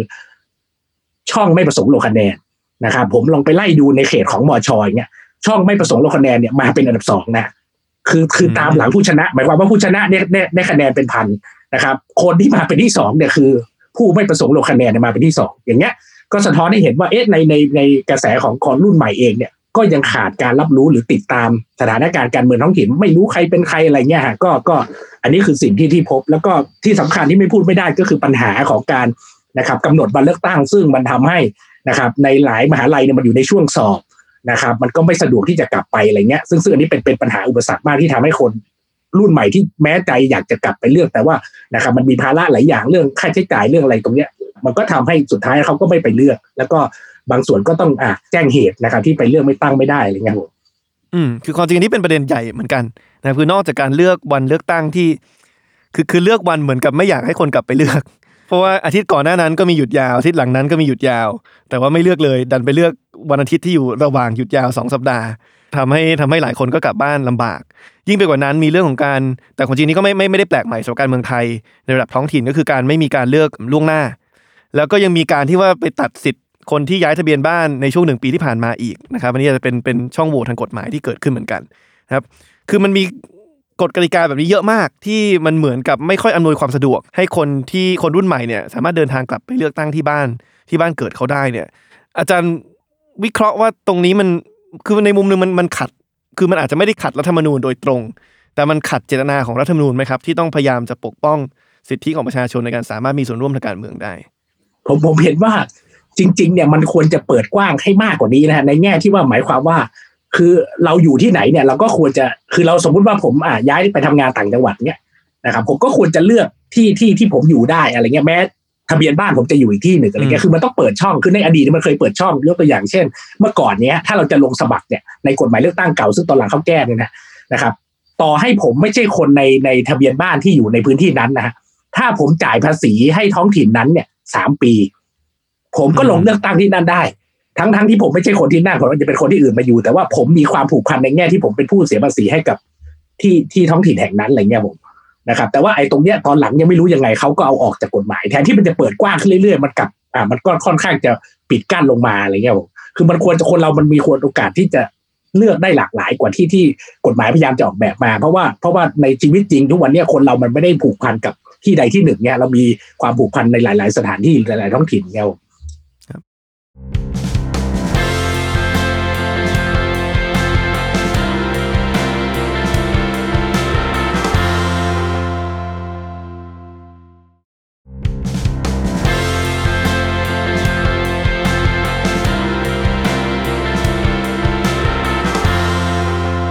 แต่ถึงแม้เราอาจจะเห็นอะไรใหม่ๆเยอะขึ้นมาในการเลือกตั้งท้องถิ่นครั้งนี้ สิ่งหนึ่งที่เราเห็นว่า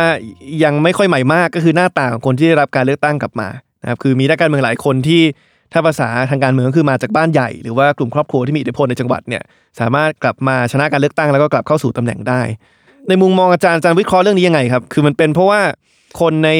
พื้นที่อาจจะตัดสินใจแตกต่างกันเวลาพิจารณาระหว่างผู้สมัครในระดับท้องถิ่น กับระหว่างผู้สมัครในระดับชาติ หรือว่าอาจารย์มองว่าท้ายสุดแล้วคือ ทัศนคติแล้วก็การเลือกหรือว่าหรือว่า preference ของ voter เนี่ยเอิ่มความนิยมชมชอบของของของผู้สมัครแต่ละคนเนี่ยมันไม่ได้ไม่ได้แตกต่างจากเดิมสักเท่าไหร่คือคือถ้ามองภาพรวมเราอาจจะเห็นแบบนั้นนะแต่ว่าแต่ว่ามันก็มีตัวเลขที่ที่ผมคิดว่าน่าสนใจก็คือว่าอันนี้สถาบันพระปกเกล้าเขาทำสรุปนะฮะว่าว่าในการเลือกตั้งครั้งเนี้ยมีมีผู้สมัครที่ อันนี้เราเฉพาะนายกอบจนะฮะมีคนหน้าใหม่ได้เป็น 44 คน คิดเป็นเปอร์เซ็นต์คือ 58เปอร์เซ็นต์นะครับซึ่งซึ่งในอดีตเนี่ยผมเคย เนื่องจากในอดีตมันไม่เคยเลือกตั้งพร้อมกันแบบนี้เนาะมันจะเลือกตั้งคนละคราวอะไรเงี้ยแต่ทุกครั้งที่มีการเลือกตั้งใหญ่ๆเนี่ยผมจะลองเก็บตัวเลขมาบวกบวกๆลบๆดูว่าเอ๊ะแต่ละครั้งมีคนหน้าไปได้เป็นกี่คนมันก็จะอยู่ประมาณ60%นะครับอืมซึ่งซึ่งอันนี้ผมคิดว่ามันก็มันไม่ได้ถึงว่าเป็นเป็นอ่ามันจะเหมือนเดิมซะทีเดียวเนาะมันก็มีความเปลี่ยนแปลง และที่สำคัญก็คือ การรับรู้ของสื่อเวลาตอกย้ำคำว่าบ้านใหญ่เนี่ยผมคิดว่าในหลาย ๆ พื้นที่ส่วนใหญ่ของประเทศ มันไม่ได้มีบ้านใหญ่หลังเดียวในจังหวัดนั้นไม่ได้มีบ้านใหญ่หลังเดียวหมายความว่าบ้านหลังเนี่ยผูกขาดทุกการเมืองทุกระดับไม่เปิดโอกาสให้คนครอบครัวอื่นตระกูลอื่น หรือว่าคนหน้าใหม่เข้ามามีบทบาททางการเมืองเลยเนี่ย ผมคิดว่าอันนี้คงไม่ใช่ แต่ว่ามันมีบ้านขนาดกลางหรือบ้านขนาดเล็ก หลาย ๆ หลังอยู่ในจังหวัดเดียวกัน และไอ้บ้านขนาดกลางบ้านขนาดเล็กเนี่ยมันแข่งขันกันอยู่นะครับ มันอาจจะมีตระกูลหนึ่งชนะนะครับ แต่ว่าอีกตระกูลหนึ่งแพ้ หรือว่าแข่งกันหนักๆเนี่ยมันก็อาจจะมีคนหน้าใหม่ที่สอดแทรกเข้ามาท่ามกลางการแข่งขันของสองตระกูลเนี่ยนะครับ อันนี้ผมอาจจะไปพูดในในพื้นที่ต่างๆ ไม่ได้แต่ว่านะครับ เราเห็นปรากฏการณ์แบบนี้ที่มันเกิดขึ้นอยู่นะครับ มองภาพรวมอาจจะไม่เห็นความเปลี่ยนแปลง แต่ว่าถ้าดูรายจังหวัดเราจะพบว่ามันมีความเปลี่ยนแปลงนะครับ ซึ่งนะครับ ถ้าเราอย่างที่ผมย้ำนะว่าถ้าเราปล่อยให้ให้ประชาชนได้เรียนรู้แล้วก็ได้อะนะครับ ได้ได้มีบทเรียนด้วยตัวเองเนี่ยนะครับ ถ้าการเลือกตั้งมันเป็นไปแบบต่อเนื่องเนี่ยสี่ปีเลือกทีสี่ปีเลือกทีเนี่ย เราน่าจะเห็นอ่าความเปลี่ยนแปลงที่ที่มัน ครับ ที่อาจารย์ผมขอขยับมาถึงข้อเสนอในอนาคตที่หนึ่งว่าถ้างั้นเราจะเราควรจะวางระเบียบการกระจายอำนาจไว้อย่างไรนะครับ เมื่อกี้อาจารย์พูดออกมาคร่าวๆประมาณว่า พอประชาชนผิดหวังกับรัฐบาลในระดับชาติเนี่ยก็ไปคาดหวัง ว่าการเลือกตั้งท้องถิ่นเนี่ยแล้วก็นักการเมืองท้องถิ่นเนี่ยจะสามารถเข้าไปแก้ปัญหาต่างๆ ได้ ไม่ว่าจะเป็นเรื่องไฟป่าเรื่องฝุ่น PM 2.5หรือแม้กระทั่งโควิดเอิ่มณปัจจุบัน ทีนี้มันเป็นความคาดหวังที่ไม่ค่อยแฟร์ไหมครับสำหรับนักการเมืองท้องถิ่นที่ปัจจุบันก็ไม่ได้มีอำนาจที่จะสามารถมาแก้ปัญหานี้ได้ คือเราควรจะแก้ไขปัญหาอย่างนี้อย่างไร เราควรจะบอกว่าเฮ้ยประชาชนคุณอย่าไปเลือกไปไปเรียกร้องจากนักการเมืองท้องถิ่นนะ ต้องไปเรียกร้องจากนักการเมืองส่วนกลาง หรือว่าเราควรจะแก้ปัญหาอีกแบบหนึ่งก็คือการกระจายอำนาจเหล่านี้ให้ท้องถิ่นสามารถเข้ามามีส่วนร่วมในการ แก้ไขปัญหาเหล่านี้ได้มากขึ้น คือคือมีประเด็นที่คุณไอติมส่งคำถาม แล้วผมคิดว่าอันนี้เป็นประเด็นใหญ่คือหมายความว่ามันไม่สามารถคิดได้ด้วยคนไม่กี่คนเนาะมันจะต้องมาถกกัน แล้วก็มันจะต้องเปิดกว้างนะครับ ก็คือว่าอะไรที่ท้องถิ่นควรจะทำอะไรที่รัฐบาลนะครับ ระดับชาติควรจะทำอันเนี้ยอืมจะต้องมาคุยกันนะครับ แล้วถ้าจะยังมีส่วนวิพากษ์ต่อไปเนี่ยส่วนวิพากษ์จะทำอะไรอะไรเงี้ยนะซึ่งซึ่งอันเนี้ยมันก็น่าสนใจนะฮะมันมีคนเคยเคยเซอร์เวยในอเมริกา มันก็จะเห็นเลยว่าว่า บางเรื่องเนี่ยคนคิดว่าเชื่อมั่นรัฐบาลกลางยกตัวอย่างเช่น เรื่องเกี่ยวกับระบบประกันสุขภาพไม่ดีเคไม่ดีแคร์อะไรพวกเนี้ยอืมเขาเชื่อมั่นรัฐบาลกลางการประกันเรื่องความเสมอภาคนะครับ เรื่องการไม่มีการเหยียดสีผิวกับเรื่องปฏิบัติเนี่ยเขาเชื่อมั่นรัฐบาลกลาง ระบบยุติธรรมเขาเชื่อมั่นรัฐบาลกลางแต่ถ้าเป็นเรื่องถนนหนทางนะครับ เป็นเรื่องเกี่ยวกับการศึกษานะครับ เป็นเรื่องที่มันใกล้ชิดประชาชนเนี่ยเขาเชื่อมั่นเรื่องของความมั่นคงที่ที่ความปลอดภัยในชีวิตทรัพย์สินเขาเชื่อมั่นท้องถิ่นมากกว่า นะครับทีนี้ของเราเนี่ยก็ต้องมาถกกันแต่ปัญหาของเราตอนนี้ก็คือว่าส่วนใหญ่เนี่ยมันไม่ได้อยู่ในมือท้องถิ่นนะครับอืมส่วนใหญ่เนี่ยมันอยู่ในมือของรัฐบาลกลาง แต่ปัญหาที่ที่มันยิ่งไปกว่านั้นก็คือว่าแทนที่มันจะอยู่ในรัฐบาลกลางที่เข้มแข็ง มันกลับเป็นเบี้ยหัวแตกก็คือว่ามันอำนาจเนี่ยมันไปกระจายอยู่ในส่วนกลางนะครับ มีหลายงานแย่งกันรับผิดชอบในเรื่องเดียวอะไรเงี้ยนะครับถนนเส้นเดียวเนี่ยมีไม่รู้กี่หน่วยงานรับผิดชอบอะไรเงี้ยมีการประปา มีการไฟฟ้ามีทางหลวงมีอะไรไม่รู้เต็มไปหมดอะไรเงี้ย นะครับ อันนี้คือปัญหาของของเราที่ว่านอกจากท้องถิ่นจะมีอำนาจน้อยแล้วเนี่ยส่วนกลางเรามันก็ไม่เป็นเอกภาพอีกอะไรเงี้ยผมคือเข้าใจว่าภาษาวิชาการคือการรวมศูนย์อำนาจแบบแตกกระจาย ก็คือว่าอำนาจเนี่ยไปอยู่ที่ส่วนกลางหมด แต่ไม่ได้อยู่หน่วยงานเดียว ก็ดันถูกกระจัดกระจายไปตามหลายๆหน่วยงานในส่วนกลาง ก็เลยไม่สามารถแก้ปัญหาอะไรได้อย่างรวดเร็วสักเท่าไหร่ ถ้างั้นผมถามอาจจะเฉพาะเจาะจงมากขึ้นผมเข้าใจว่ามันมันคงต้องถกเถียงกันในวงกว้างกับหลายคนว่าเราควรจะใช้หลักคิดอะไรมามาคิดว่าอำนาจส่วนนี้ควรจะอยู่กับท้องถิ่นอำนาจส่วนนี้ควรจะอยู่กับส่วนกลาง แต่เอาจากในเชิงในเชิงกรณีศึกษาจากต่างประเทศก็ได้ครับ มันมีอำนาจอะไรไหมครับ ที่ปัจจุบันประเทศไทยเอาไปเอาไปวางไว้กับรัฐบาลส่วนกลาง แต่ว่าหลายประเทศทั่วโลกเนี่ยเขาเริ่มเอาไปวางไว้กับรัฐบาลส่วนท้องถิ่นแล้วเอาเรื่องใกล้ตัวที่สุดที่ผมบ่นตลอดก็คือเรื่องจราจร นะครับ เรื่องจราจรตอนนี้อยู่ที่ตำรวจแห่งชาติ หมายความว่าท้องถิ่นเนี่ยถูกในกฎหมายเขียนว่าท้องถิ่นมีอำนาจในการจัดการวิศวะจราจรนะฮะแต่ไม่ใช่จัดระเบียบจราจร หมายความว่าท้องถิ่นจะไปจะไปจับกลุ่มคนฝ่าฝืนกฎจราจร ซึ่งมันเป็นปัญหาเรื่องอุบัติเหตุปัญหาเรื่องรถติดไม่ได้เลย มันก็จะเป็นหน้าที่ตำรวจ ซึ่งตำรวจเนี่ยก็ขึ้นอยู่กับอ่ามีผู้บังคับบัญชาเป็นระดับชั้น อันนี้คือส่วนกลางนะครับอันนี้คือตัวอย่างที่ชัดที่สุดว่าไอ้เรื่องเนี้ยควรจะมาอยู่ที่ท้องถิ่น แต่ว่าเราเอาไปไว้ที่ส่วนกลาง ทีนี้พอไว้ส่วนกลางปุ๊บเนี่ย วิธีคิดของส่วนกลางก็คือมันจะต้องเป็นแบบมาตรฐานเดียวกันทั้งประเทศ นโยบายที่สั่งลงมาก็ต้องรับมาจากพบตรไล่มาเป็นผู้บัญชาการไล่มาเป็นผู้การจนมาถึงผู้กำกับโรงพัก เป็นลำดับชั้นลงมาแบบนี้ สิ่งหนึ่งที่ผมเห็นแล้วผมรู้สึกว่าไอ้มันอันนี้มันสะท้อนถึงการรวมศูนย์มากๆ ก็คือความไม่เข้าใจท้องถิ่นมากๆ ก็คือว่าครั้งหนึ่งเนี่ยนะฮะมันจะมีนโยบายเรื่องเกี่ยวกับห้าจอมจอมป่าจอมเสียบจอมอะไรไม่รู้ที่ที่เขาสั่งมาจากกรุงเทพ ไอ้หลาย ๆ จอมเนี่ยที่ที่เขากลัวว่าจะเป็นการฝ่าฝืนเนี่ยฝ่าไฟแดงปาดหน้าอะไรพวกเนี้ยมันจะเกิดได้ในพื้นที่ที่มีสัญญาณไฟจราจรเท่านั้นนะอืมแต่บางโรงพักเนี่ยเอาป้ายแบบเนี้ยที่ติดที่กรุงเทพเนี่ยมาติดอยู่ในพื้นที่ตัวเองทั้งทั้งที่พื้นที่ตัวเองไม่มีสัญญาณไฟจราจรแม้แต่แห่งเดียวนะครับ อันนี้ก็สะท้อนแล้วว่าเอ้ยมันมันคือคุณก็รับนโยบายมาโดยไม่คำนึงถึงเลยว่าว่าพื้นที่คุณเนี่ยมันไม่ได้เป็นแบบเขามันปัญหาพวกนี้มันปัญหาของกรุงเทพ ปัญหาของเมืองที่มีรถติดมากๆนะครับ ในในชนบทมากๆห่างไกลมากๆที่มันไม่มีไฟแดงไม่มีรถติดเนี่ยมันไม่ได้มีปัญหาแบบนี้ มันจะเป็นปัญหาเรื่องอุบัติเหตุเป็นปัญหาอย่างอื่น อย่างเงี้ยฮะนะครับ เรื่องดอยเรื่องถนนหนทางที่มันไม่ปลอดภัยอย่างเงี้ย อันนี้ก็สะท้อนว่าว่าเนี่ยวิธีคิดแบบรวมศูนย์นะครับอืมอ่า ทั้งประเทศจะต้องเหมือนกันหมดอะไรเงี้ย อ่า อันนี้ก็คือตัวอย่างตัวอย่างหนึ่ง ซึ่งซึ่งผมคิดว่าเรื่องจราจรเนี่ยควรจะให้ท้องถิ่นท นะครับซึ่งเราเคยไปไกลนะฮะหมายถึงว่าตอนช่วงปลายปลายของรัฐบาลคุณทักษิณเนี่ยน่าจะท่านรองวิษณุเครืองามเนี่ยนะฮะก็มีความพยายามที่จะผลักดันให้เอาอำนาจตามพรบจราจรทางบกเนี่ยมาให้ท้องถิ่นมาให้ท้องถิ่น หมายความว่าไม่ได้เอาอำนาจตำรวจทั้งหมดนะฮะแต่เอาอำนาจเฉพาะเรื่องเกี่ยวกับการไปจับรถคนไม่ใส่บุกันน็อกนะครับเรื่องการกำหนดว่าตรงถนนไหนเป็นวันเวอะไรเงี้ยเรื่องการจัดระเบียบการจราจรเนี่ยเอามาให้ท้องถิ่นนะครับแต่ว่าสุดท้ายก็เกิดรัฐประหารปี49ก่อน มันก็จนถึงวันทุกนี้ก็ไม่ไปไหนก็กลับไปเป็นเหมือนเดิมครับผม อืมอาจารย์พูดเรื่องจราจรผมก็นึกถึงกทมเหมือนกันเนอะเพราะว่าทุกครั้งที่มีการเลือกตั้งผู้ว่ากทมเนี่ยทุกคนก็จะคาดหวังว่าผู้ว่าเนี่ยต้องมาแก้ปัญหารถติดให้ได้ แต่ผู้ว่ากทมเนี่ยเรียกว่ามีอำนาจน้อยกว่าผู้ว่าเมืองหลวงหลายประเทศเยอะมาก เพราะว่าขนส่งสาธารณะในกทมเนี่ยผู้ว่าไม่ดูแล คือจะไปปรับเส้นทางของรถเมย์ก็ไม่ได้ จะไปดูแลเรื่องของรถไฟฟ้ารถใต้ดินก็ไม่ได้ ผมก็ใจว่าสิ่งที่ผู้ว่ากทมทำได้อย่างเดียว คือการปรับตัวป้ายรถเมย์บนฟุตปาดนะครับอันนั้นน่าจะเป็นอำนาจ มากสุดที่ผู้ว่ากทมมีถ้าผมจำไม่ผิดนะครับในการในการจัดการเรื่องนี้ แต่แต่ผมทีนี้ผมผมเคยค้นเรื่องนี้นะเรื่องที่คุณไอติมกำลังกำลังอ่านนะครับ พูดถึงเนี่ยนะฮะก็คืออำนาจในคือกทมมีอำนาจปักป้ายนะฮะแต่คนกำหนดจุดป้ายเนี่ยไม่ใช่กทมนะฮะจะมีคณะกรรมการชุดหนึ่งอยู่ที่ขอบอคือขนส่งทางบก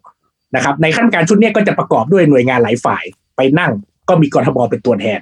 นะครับ เป็นคนกำหนดว่าป้ายรถเมล์จะต้องอยู่ตรงไหน จะต้องปักตรงนั้นตรงนี้เขาก็จะคำนึงระยะห่างอะไรเงี้ยนะฮะแต่ว่าอำนาจนี้ไม่ได้อยู่กรทมแต่ว่าพอถึงเวลาเขากำหนดจุดปักแล้วเนี่ย คนที่มีหน้าที่ไปปักคือกรทมนะฮะอันนี้ก็เพื่อจะบอกว่าต่อให้กรทมเป็นท้องถิ่นรูปแบบพิเศษเนี่ยอำนาจการตัดสินใจเนี่ยก็ไม่ได้อยู่ที่กรทมนะครับ มันก็คือมันเป็นพิเศษที่แบบอะมันไม่เหมือนต่างประเทศนะคือ ถ้าถ้ามันมีคำว่าพิเศษมันก็ต้องมีอำนาจเต็มใช่ไหมแต่ว่าอันนี้เป็นพิเศษแบบไทยๆฮะก็คือแบบกรทมก็ไม่มีอำนาจ นะครับกรทมก็ไม่ต่างจากท้องถิ่นอื่นอะไรเนี่ยในประเทศที่หมายความว่ามีผู้ที่มีอำนาจตัดสินใจเหนือกว่ากทมเหนือกว่าผู้ว่าอยู่อะไรเงี้ยคือคือกรอบความคิดเรื่องการรวมศูนย์อำนาจเนี่ยมันก็นำไปสู่หลาย ๆ ปัญหาในมิติอื่นเหมือนกัน ที่ทำให้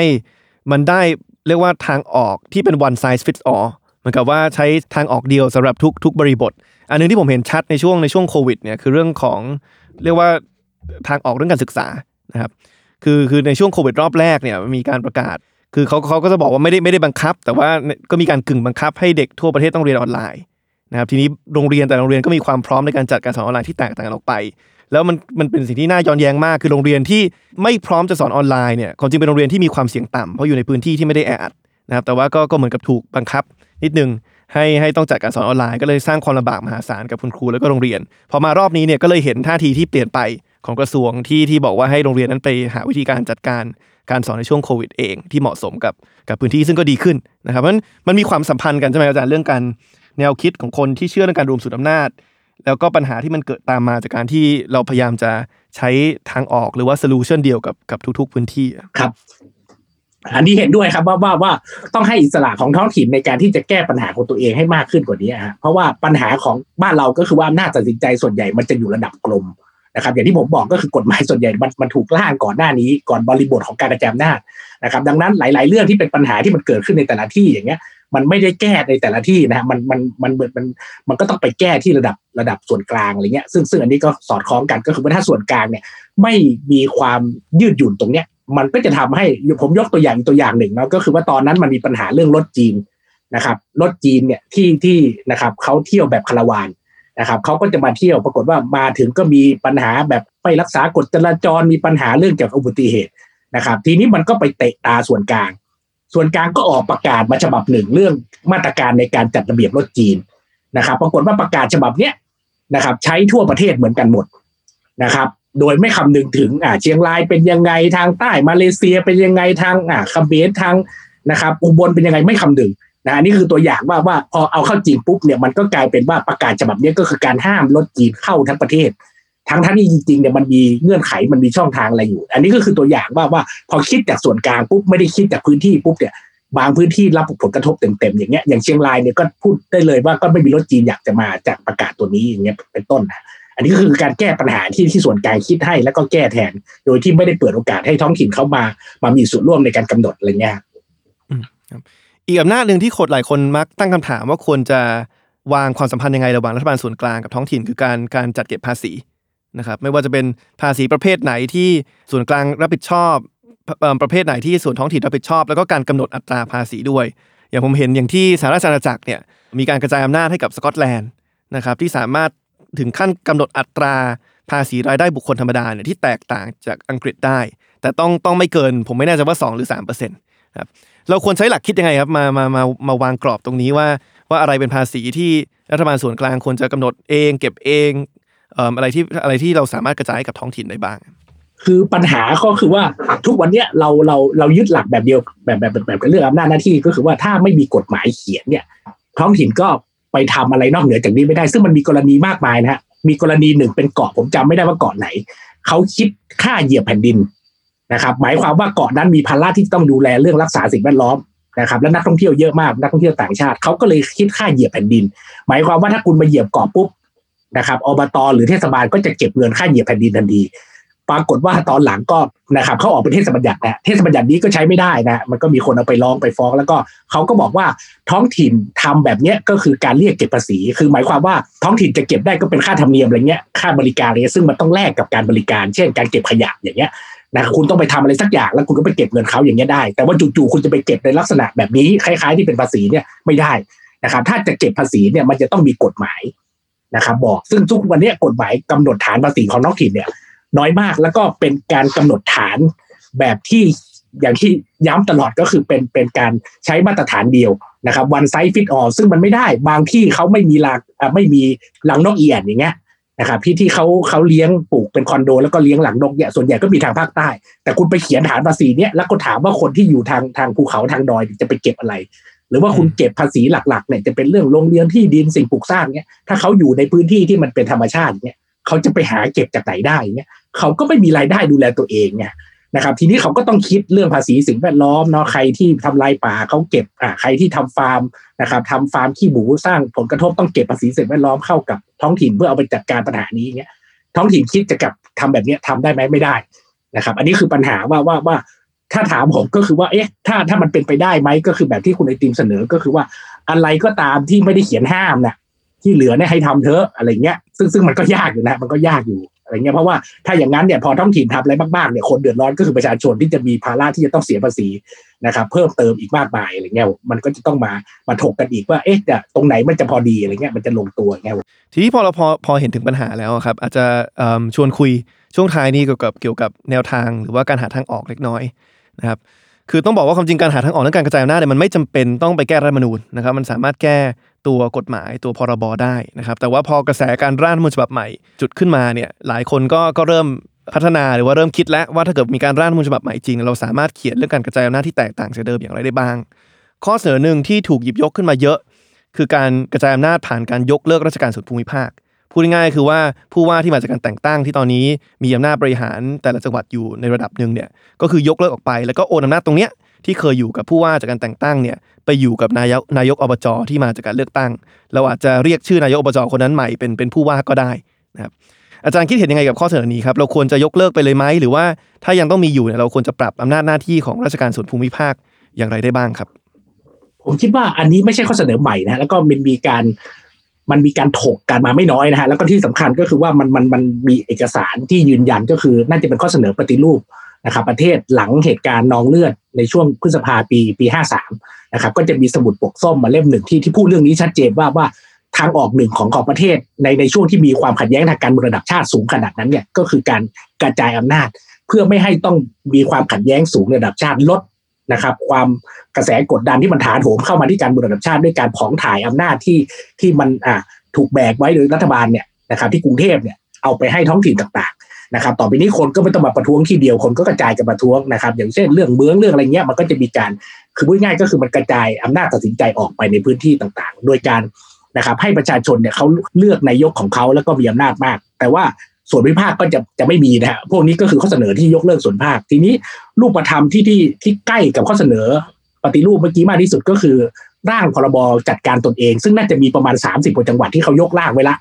นะครับ โดยเฉพาะอย่างยิ่งของเชียงใหม่ก็คือร่างพระราชบัญญัติจังอ่าเชียงใหม่มหานครเนี่ยนะนะครับ ก็มีร่างเตรียมไว้แล้ว ซึ่งในร่างเนี้ยจะไม่มีส่วนภาคนะครับ จะยกเลิกส่วนภาคไปเลย ก็จะเหลือแต่เขาจะไม่ได้เรียกชื่อว่าอบจนะเขาก็เปลี่ยนชื่อเป็นเชียงใหม่มหานคร ก็จะมีผู้ว่ามีสภานะครับ เหมือนอบจเนี่ยแหละแต่ว่าเรียกชื่อใหม่แล้วก็นะครับส่วนภาคก็จะหายไปเลยในจังหวัดที่เป็นอ่าเป็นเป็นจังหวัดจัดการตนเอง อันนี้ก็คือจะมีร่างอยู่เต็มไปหมดเพียงแต่ว่าร่างเนี้ยนะครับ สุดท้ายมันก็ไปคาอยู่ที่สภา ไม่ได้รับการพิจารณาด้วยซ้ำเนื่องจากเกิดปัญหารปี 57ซะก่อนนะครับ แต่ว่านี้ก็คือถามว่าเราจะเป็นต้องแก้รัฐมนูนไหมตรงเรื่องนี้ ก็นะครับถ้าผลักดันผ่านกฎหมายได้ก็ไม่ต้องแก้รัฐมนูนเพราะว่ารัฐธรรมนูนก็เปิดช่องอยู่แล้วไม่ได้ไม่ได้แบบอ่ามีมีนะครับมีบทมาตาที่บังคับว่าจะต้องเป็นอย่างนั้นอย่างนี้อะไรเงี้ยมันก็มันก็เกิดขึ้นได้อยู่แล้ว เพราะว่าเรื่องเกี่ยวกับการจัดระเบียบพวกนี้ไม่ได้อยู่ในระดับนูนมันไปอยู่ในระดับพรบนะครับ อยู่ในพรจัดระเบียบ บริหารการแผ่นดินปีสองห้าสามสี่ครับผมครับ ทีนอกจากเรื่องการจัดการเรื่องราชการสู่ภูมิภาคแล้วครับอีกอีกประเด็นหนึ่งอีกข้อเสนอหนึ่งซึ่งก็อาจจะไม่ได้ใหม่มากเหมือนกัน แล้วก็แล้วก็ถูกพูดมาสักพักหนึ่งแล้วเหมือนกัน คือการขยายจำนวนการปกครองรูปแบบพิเศษ ซึ่งปัจจุบันเนี่ยมีอยู่ 2 แห่ง ก็คือกทม แล้วก็เมืองพัทยานะครับคือเข้าใจที่อาจารย์พูดมาสักครู่ว่า มันเป็นพิเศษแบบไม่พิเศษจริงเพราะว่าอำนาจก็ยังไม่ได้เยอะขนาดนั้น แต่อาจารย์มองว่ามันมีจังหวัดหรือพื้นที่ไหนไหมครับ ในประเทศไทยที่เราควรจะพิจารณาเรื่องการการรูปแบบการปกครองรูปแบบพิเศษตรงนี้ ไม่ว่าจะด้วยเหตุผลทางเศรษฐกิจ หรือว่าเหตุผลทางวัฒนธรรมทางศาสนาก็ตาม คือถ้าย้อนกลับไปนะฮะเรามีพัทยาน่าจะประมาณ คือมีประมาณอายุผมเกิดนะคือย้อนกลับไปสี่สิบกว่าปีนะครับ นั่นคือรูปแบบการปกครองพิเศษล่าสุดที่ประเทศไทยเคยมีนะหมายความว่าสี่สิบกว่าปีที่ผ่านมาเนี่ย มีคนพูดถึงเรื่องนี้เยอะมากนะครับ ไม่ว่าอ่าเทศบาลที่แม่สอดนะครับ เทศบาลที่เกาะสมุยนะครับภูเก็ตนะครับ เชียงใหม่ นะครับ หลายที่มีการพูดถึงเรื่องการยกฐานะขึ้นเป็นท้องถิ่นรูปแบบพิเศษ แต่สุดท้ายก็ไม่เกิดนะนะครับ ก็ก็ไม่ไม่ไม่รู้ว่าด้วยเหตุผลอะไรมันถึงไม่เกิดอะไรเงี้ยแต่ว่านะครับ ก็อันนี้ก็เป็นแนวคิดที่น่ารับฟังที่ที่หมายความว่าเราอาจจะไม่ได้ทำพร้อมกันทั้งประเทศนะครับ จังหวัดที่มีความเข้มแข็ง จังหวัดที่มั่นใจว่านะครับ อ่านะครับพูดง่ายๆก็คือน้องๆกทมอะไรเงี้ยจังหวัดที่มีศักยภาพแบบนั้นเนี่ยนะครับมีมีฐานรายได้ของตัวเองโดยที่ไม่ต้องพึ่งพารัฐบาลกลางมากพอเนี่ย ก็ให้เขาจัดการตนเองไปนะครับ แล้วก็อาจจะไม่ได้ทดลองนะครับ อาจจะเริ่มแค่บางจังหวัดก่อนอะไรเงี้ยซึ่งผมคิดว่าเป็นไปได้ถ้าแบบนี้นะครับคล้ายๆ กับตอนที่เขาเลือกนายกเทศมนตรีโดยตรงนะเขาไม่ได้พึ่งภาพทำทั้งประเทศนะเขาก็จะเลือกเฉพาะเทศบาลระดับนครหรือเทศบาลเมืองนะครับ โดยที่เลือกเฉพาะเทศบาลใหญ่ ๆ ก่อนนะครับ ที่มีความพร้อมให้ประชาชนได้ลองเลือกตั้งโดยตรง นะครับแล้วหลังจากนั้นถ้ามัน work เนี่ยเขาค่อยทำทั้งประเทศอะไรเงี้ยนะครับแน่นอนอันนี้ก็อาจจะเป็นทางเลือกหนึ่งนะฮะก็คือเริ่มในบางจังหวัดที่มีศักยภาพก่อนนะครับก่อนที่จะขยายนะครับซึ่งซึ่งอันเนี้ยผมคิดว่าสุดท้ายแล้วมันปฏิเสธไม่ได้ เพราะว่าอย่างเชียงใหม่เนี่ยนะนะครับสิบประมาณประมาณตั้งแต่ปี 40 20 กว่าปี มีผู้ว่ามา 15 คนนะนะครับ บางคนอยู่ไม่ถึงปีนะหมายความว่าดังนั้นผู้ว่าที่ที่จะวันเนี้ยผู้ว่าคนเนี้ยรับปากจะแก้ปัญหาหมอกควันปีหน้าถ้าเกษียณ นะครับ ดังนั้นเราก็เราก็ไม่รู้ว่าคนที่มาใหม่เนี่ยจะอินปัญหาเรื่องหมอกควันหรือเปล่านะครับ จะอยู่ในจังหวัดเชียงใหม่มาก่อนหรือเปล่า หรือว่าถูกส่งมาจากกรุงเทพซึ่งแน่นอนว่าจะต้องเรียนรู้กว่าจะเข้าใจปัญหากว่าจะแก้ได้ถูกเนี่ยมันก็ต้องใช้เวลาอะไรเงี้ยนะครับ ดังนั้นปัญหาที่มันเกิดขึ้นในแต่ละที่เนี่ยมันเลยเป็นการแก้ปัญหาเฉพาะหน้านะครับ ซึ่งซึ่งอันเนี้ยอันนี้ก็คือเป็นเป็นคำถามว่าเอ๊ะแล้วส่วนภูมิภาคเนี่ยล่าสุดนะครับผมเพิ่งฟังคำให้สัมภาษณ์ของท่านผู้ว่าราชการจังหวัดเชียงใหม่ ท่านยังพูดเองนะบอกว่านะครับ ต่อไปเนี่ยการแก้ปัญหาหมอกควันหรือ PM 2.5เนี่ยต้องให้ท้องถิ่นเป็นเจ้าภาพ เพราะท้องถิ่นรู้ปัญหาดีที่สุดอ่าผมก็เลยเกิดคำถามว่าแล้วส่วนภูมิภาคจะจะมีส่วนภูมิภาคไปไว้ทำไมถ้าท่านท่านที่เป็นอ่าผู้บริหารสูงสุดของส่วนภาคในจังหวัดเชียงใหม่เนี่ยท่านยังคิดว่าท้องถิ่นเนี่ยนะครับ สามารถทำอะไรได้มากมากกว่าท่านอะไรเงี้ยอืมอืมฟังนี้แล้วพอมีความหวังอยู่บ้างนะครับ ทีนี้เราพูดถึงข้อดีของการกระจายอำนาจเยอะแหละ แต่ว่ามันก็จะมีคนกลุ่มหนึ่งนะครับที่ยังอาจจะยังไม่เชื่อมั่นในเรื่องของการกระจายอำนาจสักเท่าไหร่นะครับข้อโต้แย้งหลักที่เขามักจะหยิบยกขึ้นมาเนี่ยก็มันก็อาจจะส่วนหนึ่งมาจากความไม่วางไม่ไว้วางใจท้องถิ่นด้วย แต่เขามักจะมาด้วยเหตุผลว่าถ้าเรากระจายอำนาจไปเนี่ยมันอาจจะทำให้การทุจริตที่เกิดขึ้นในการเลือกตั้งระดับชาติเนี่ยเกิดในระดับท้องถิ่นมากขึ้นนะครับอาจารย์จะตอบข้อโต้แย้งตรงนี้ยังไงครับ ว่าการกระจายอำนาจเนี่ยมันไม่ได้จะนำไปสู่การทุจริตที่สูงขึ้น คือ คือถ้าเรามองภาพภาพรวมนะฮะถ้าเราไปดูสถิติของสตงของปปชเราก็จะพบว่านะครับทุกครั้งที่มีการแถลงข่าวหรือประกาศเนี่ยเขาก็จะบอกเลยว่าองค์กรที่ทุจริตมากที่สุดในภาครัฐก็จะไม่พ้นอปทแต่ท่านไม่ได้บอกนะว่าอปทเนี่ยมันมีอยู่เจ็ดพันกว่าแห่งนะนะครับขณะที่รายการส่วนกลางระดับกรมเนี่ยมีแค่ร้อยกว่าแห่งร้อยห้าสิบไม่ถึงร้อยห้าสิบดีเนี่ยนะนะครับมันต่างกันลิบลับเนาะดังนั้นถ้าเอาตัวเลขเชิงปริมาณในแง่จำนวนข้อร้องเรียนเนี่ยว่าร้องเรียนอปทเนี่ยเท่าไหร่ เทียบกับร้องเรียนกลมเท่าไหร่ มันจะไม่เท่ากันทางอปทมันต้องสูงกว่ามากกว่าอยู่แล้วเพราะมันมีเยอะกว่านะครับ แต่ว่าถ้าลองดูสัดส่วนความเสียหาย โครงการจำนวนมากที่ทุจริตลองเอามาเทียบกัน ผมคิดว่าท้องถิ่นไม่ได้เลวร้ายขนาดนั้นนะแต่ว่าก็เราก็คงไปปกป้องท้องถิ่นทุกแห่งไม่ได้ ผมก็คิดว่ามันมีท้องถิ่นที่นะครับมีทั้งดีและไม่ดีปะปนกันไปท้องถิ่นมันมีความหลากหลายนะมันก็ขึ้นอยู่กับความเข้มแข็งของภาคประชาสังคมในท้องถิ่นนะครับผู้มีสิทธิ์เลือกตั้งในแต่ละที่ว่าว่าอ่ามีความติดตามตรวจสอบ นะครับเอาการงานขนาดไหน ซึ่งซึ่งในที่ที่มันมีการแข่งขันสูง ผมคิดว่าการทุจริตจะต่ำนะครับ แล้วผมคิดว่าความหวังที่ที่ผมฝากความหวังได้เลยกับการเลือกตั้งครั้งนี้ก็คือมันเป็นการเลือกตั้งที่เกิดขึ้นพร้อมกันนะครับ หมายความว่าเราเลือกนายกพร้อมกับเลือกสภา เมื่อเราเลือกนายกพร้อมกับสภาเนี่ยโอกาสที่ฝ่ายนายกกับฝ่ายสภาจะเป็นกลุ่มก้อนเดียวกันทั้งหมดเนี่ยมันจะมันจะเป็นไปได้ยาก หมายความว่ายังไงก็ตามแต่เนี่ยย่อมมีฝ่ายค้านในสภา แต่ที่ผ่านมามันไม่เป็นแบบนี้นะครับ ที่ผ่านมาเนี่ยมันเลือกนายกก่อนนะครับ พอนายกชนะนะครับ คนที่คนที่เขาอยากเป็นนายกเนี่ยนะครับเขาก็ไม่รู้จะฟอร์มทีมเพื่อไปแข่งเป็นสภา เป็นฝ่ายค้านไปเพื่ออะไรนะครับเขาก็ปล่อย พอปล่อยปุ๊บเนี่ย เลือกตั้งสมาชิกสมาชิกก็เป็นกลุ่มเดียวกันนายกทั้งหมด การตรวจสอบที่เข้มข้นเข้มแข็งก็เลยไม่เกิด แต่ว่ารอบเนี้ยผมดูในหลายจังหวัดอย่างเชียงใหม่นี่น่าสนใจมากนะเลือกนายกอบจได้ได้ฝั่งหนึ่งนะ ฝั่งสอบจเสมอกันยี่บเอ็ดต่อยี่บเอ็ดนะครับผมคิดว่าโอ้โหอย่างเงี้ยในสภาจะดุเดือดมากตั้งแต่ตั้งแต่การเลือกประธานนะครับ ไปจนถึงเรื่องการแถลงนโยบายไปจนถึงเรื่องเกี่ยวกับนะครับ ข้อบัญญัติงบประมาณจะจะเป็นระบบการปกครองในฝันเลยที่ที่มันมีการตรวจสอบอย่างเข้มข้นนะครับ ซึ่งอันเนี้ยเราหลังหวังเราหวังได้นะครับ แต่ละที่ไม่เหมือนกันนะฮะบางที่เขาอาจจะเลือกยกทีมเป็นฝ่ายผู้บริหารฝ่ายสภาเป็นพวกเดียวกันทั้งหมดก็แล้วแต่นะครับ แต่ว่าตรงเนี้ยผมคิดว่ามันยังพอมีความหวังครับผม แบบเนี้ยนะครับ มันก็จะทำให้การทุจริตคอร์รัปชันมันเป็นไปได้ยากนะครับ เนื่องจากมันมีมันมีคนที่ทำหน้าที่ในการจะปกป้องผลประโยชน์แทนประชาชนอยู่ในสภาครับผมอืมแล้วก็จะทำให้มันไม่เป็นสภาตรายางเอ่อข้อโต้แย้งอีกอย่างหนึ่งซึ่งเนี้ยมันมาจากความเข้าใจผิด แต่ว่าก็เป็นความเข้าใจผิดที่ผมเข้าใจว่าหลายคนเข้าใจไปแล้วนะครับ คือจะมีบางคนที่ชอบบอกว่าเนี่ยการกระจายอำนาจเนี่ยมันน่ากลัวเพราะมันอาจจะนำไปสู่การแบ่งแยกดินแดน หรือบางคนถึงขั้นผมเคยโดนกล่าวหาด้วย ว่ามาเรียกร้องการกระจายอำนาจเนี่ยมันอาจจะนำไปสู่การล้มเจ้า อาจารย์อธิบายเรื่องนี้ยังไงครับ ในในอาจจะด้วยด้วยคำศัพท์ด้วยภาษาคนที่อาจจะไม่ได้คุ้นเคยกับหลักรัฐศาสตร์เข้าใจได้ง่ายสุด ว่าการกระจายอำนาจเนี่ยมันคนละเรื่องกันกับการแบ่งแยกดินแดนแล้วก็แล้วก็การการลมเจ้าผมผมคิดว่าการกระจายอำนาจก็คือพูดง่ายก็คือนะครับการแบ่งอำนาจจากที่รัฐบาลกลางมีอยู่ ซึ่งซึ่งทุกวันเนี้ยนะครับมันมีทั้งเอาง่าย ๆ ก็คือเรื่องเงินเนาะนะครับทุกวันเนี้ยเรามีประเทศเนี้ยเก็บงบประมาณได้ประมาณอ่าสมมติว่าร้อยบาทอย่างเงี้ย ทุกวันเนี้ยประมาณ 29 บาทไม่ถึง 30 บาทดีเนี่ยมันถูกใส่ในกระเป๋าของท้องถิ่นขณะที่อีก70กว่าบาทเนี่ยมันอยู่ในกระเป๋าของรัฐบาลกลางการกระจายอำนาจแบบเนี้ยก็คือเขาเรียกว่าการกระจายอำนาจทางการคลัง ก็คือเอาเงินที่เคยอยู่ในกระเป๋าของรัฐบาลกลางเนี่ยมาแบ่งให้กับท้องถิ่นเพิ่มขึ้น เพื่อเขาจะได้จัดแจงปัญหาของตัวเองได้มากขึ้น อันนี้ก็คือมิติหนึ่งของกระจายอำนาจดังนั้นกระจายอำนาจมันก็มีหลายระดับนะครับมันมีกระจายอำนาจการคลังกระจายอำนาจการเมืองกระจายอำนาจทางการบริหาร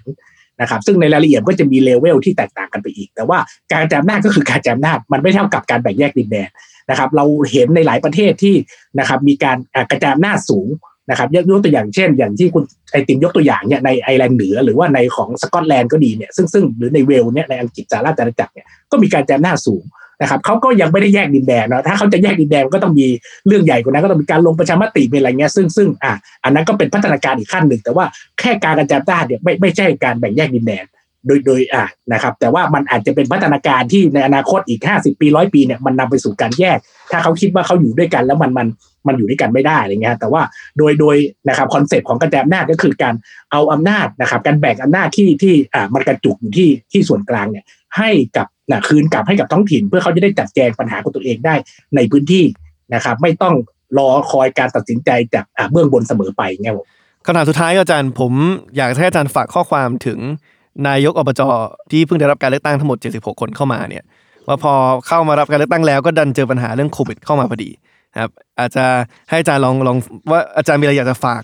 ข้อความอะไรที่อยากจะฝากให้กับผู้บริหารท้องถิ่น 76 คนนี้ไหมครับ ว่าอยากให้ดำเนินการอย่างไร ผมคิดว่าท้องถิ่นเนี่ยถูกถูก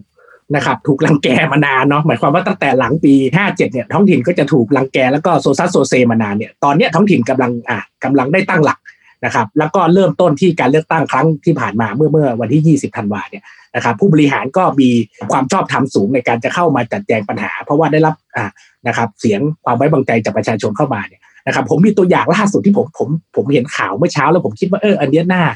น่าสนใจนะก็คือหมายความว่ามีนายกเทศมนตรีนครนนทบุรี เสนอบอกว่าตอนนี้เขามีเงินสะสมอยู่นะครับเงินสะสมเขาเขามีเท่าไหร่ผมไม่รู้ แต่ว่าเขามีเงินสะสมประมาณ 250 ล้าน ที่สามารถเอาออกมาใช้ซื้อวัคซีนสีฉีดนะครับ เพื่อป้องกันโควิด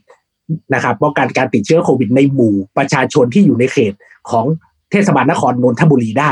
นะครับ ถ้ารัฐบาลกลางรัฐบาลนะครับบนเอกประยุทธ์ในไฟเขียว หมายความว่าผมก็ต้องการเห็นท้องถิ่นที่กล้ากล้าที่จะอะนำเสนอนโยบายอะไรดี ๆ แบบเนี้ยเพื่อจะทำเพื่อประชาชนที่ที่เลือกนะครับ ผู้บริหารเหล่านั้นหรือว่าเลือกสมาชิกสภาเหล่านั้นเข้าไปเนี่ยนะครับ ทีนี้เราก็ไม่รู้ว่าว่านะครับผู้บริหารทั้งหมดเนี่ยจะจะกล้าเหมือนท่านนายกเทศมนตรีนครนะครับนนทบุรีหรือเปล่าเพราะว่าท่านก็ยังไม่ได้ ยังไม่ได้ช่วงนี้ก็ยังอ่ารอการเลือกตั้งอยู่ท่านก็อาจจะต้องแบบอ่านะครับ เต็มที่หน่อยเพื่อเพื่ออ่านะครับ อันนี้ก็ฝากไว้สำหรับผู้บริหารท้องถิ่นนะครับ ว่าว่าท่านได้รับความไว้วางใจจากประชาชนเข้ามาแล้ว ก็อย่าทำให้ประชาชนผิดหวัง อะไรที่ได้พูดที่อ่านะครับทำให้ประชาชนเลือกท่านเข้ามาท่านก็อย่าลืม ท่านก็เอาสิ่งที่ท่านได้พูดได้ได้นำเสนอเนี่ยมานะครับ มาแปลงเป็นนโยบายเพื่อไปสู่การปฏิบัติให้ได้นะครับ และอีก 4 ปีข้างหน้าเนี่ยประชาชนก็อาจจะเลือกท่านกลับเข้ามาอีกครั้งหนึ่งครับผมครับผมฟังอาจารย์วันนี้แล้วก็ก็ ทั้งเข้าใจปัญหาอย่างลึกซึ้งขึ้นนะครับแล้วก็เห็นว่าการตัดสินใจว่าจะกระจายหรือรวมศูนย์อำนาจเนี่ยมันส่งผลกระทบต่อคุณภาพชีวิตของประชาชน ในชีวิตประจำวันมากน้อยแค่ไหน แล้วก็ในมุมหนึงก็มีความหวังมากขึ้นเหมือนกัน ว่ามันก็มีหลายทางเลือกที่เราสามารถเลือกได้นะครับซึ่งไม่รู้แหละว่าจะเป็นผ่านการแก้ไขกฎหมาย หรือว่าจำเป็นต้องถึงขั้นการแก้ไขรัฐธรรมนูญ เพื่อแสดงเจตนารมณ์ในการกระจายอำนาจให้ชัดเจนนะครับยังไงก็ขอบคุณอาจารย์มากนะครับ วันนี้ที่มาให้ความรู้กับพวกเราครับขอบคุณมากครับอาจารย์ครับครับสวัสดีครับผมครับสวัสดีครับ แล้วก็ ผู้ฟังท่านใดนะครับที่อยากจะติดตามเรื่องของรัฐธรรมนูญเพิ่มเติมนะครับก็สามารถติดตามรายการ Pro and Constitution รัฐธรรมนูญไทยดีไซน์ได้นะครับกับผมไอติมพริตวัชรศิลป์ได้ ทุกวันพุธทุกช่องทางของ s ซ l m o n Podcast นะครับตอนหน้าจะเป็นเรื่องอะไร สามารถติดตามชมกันได้ครับ วันนี้ลาไปก่อนครับ สวัสดีครับ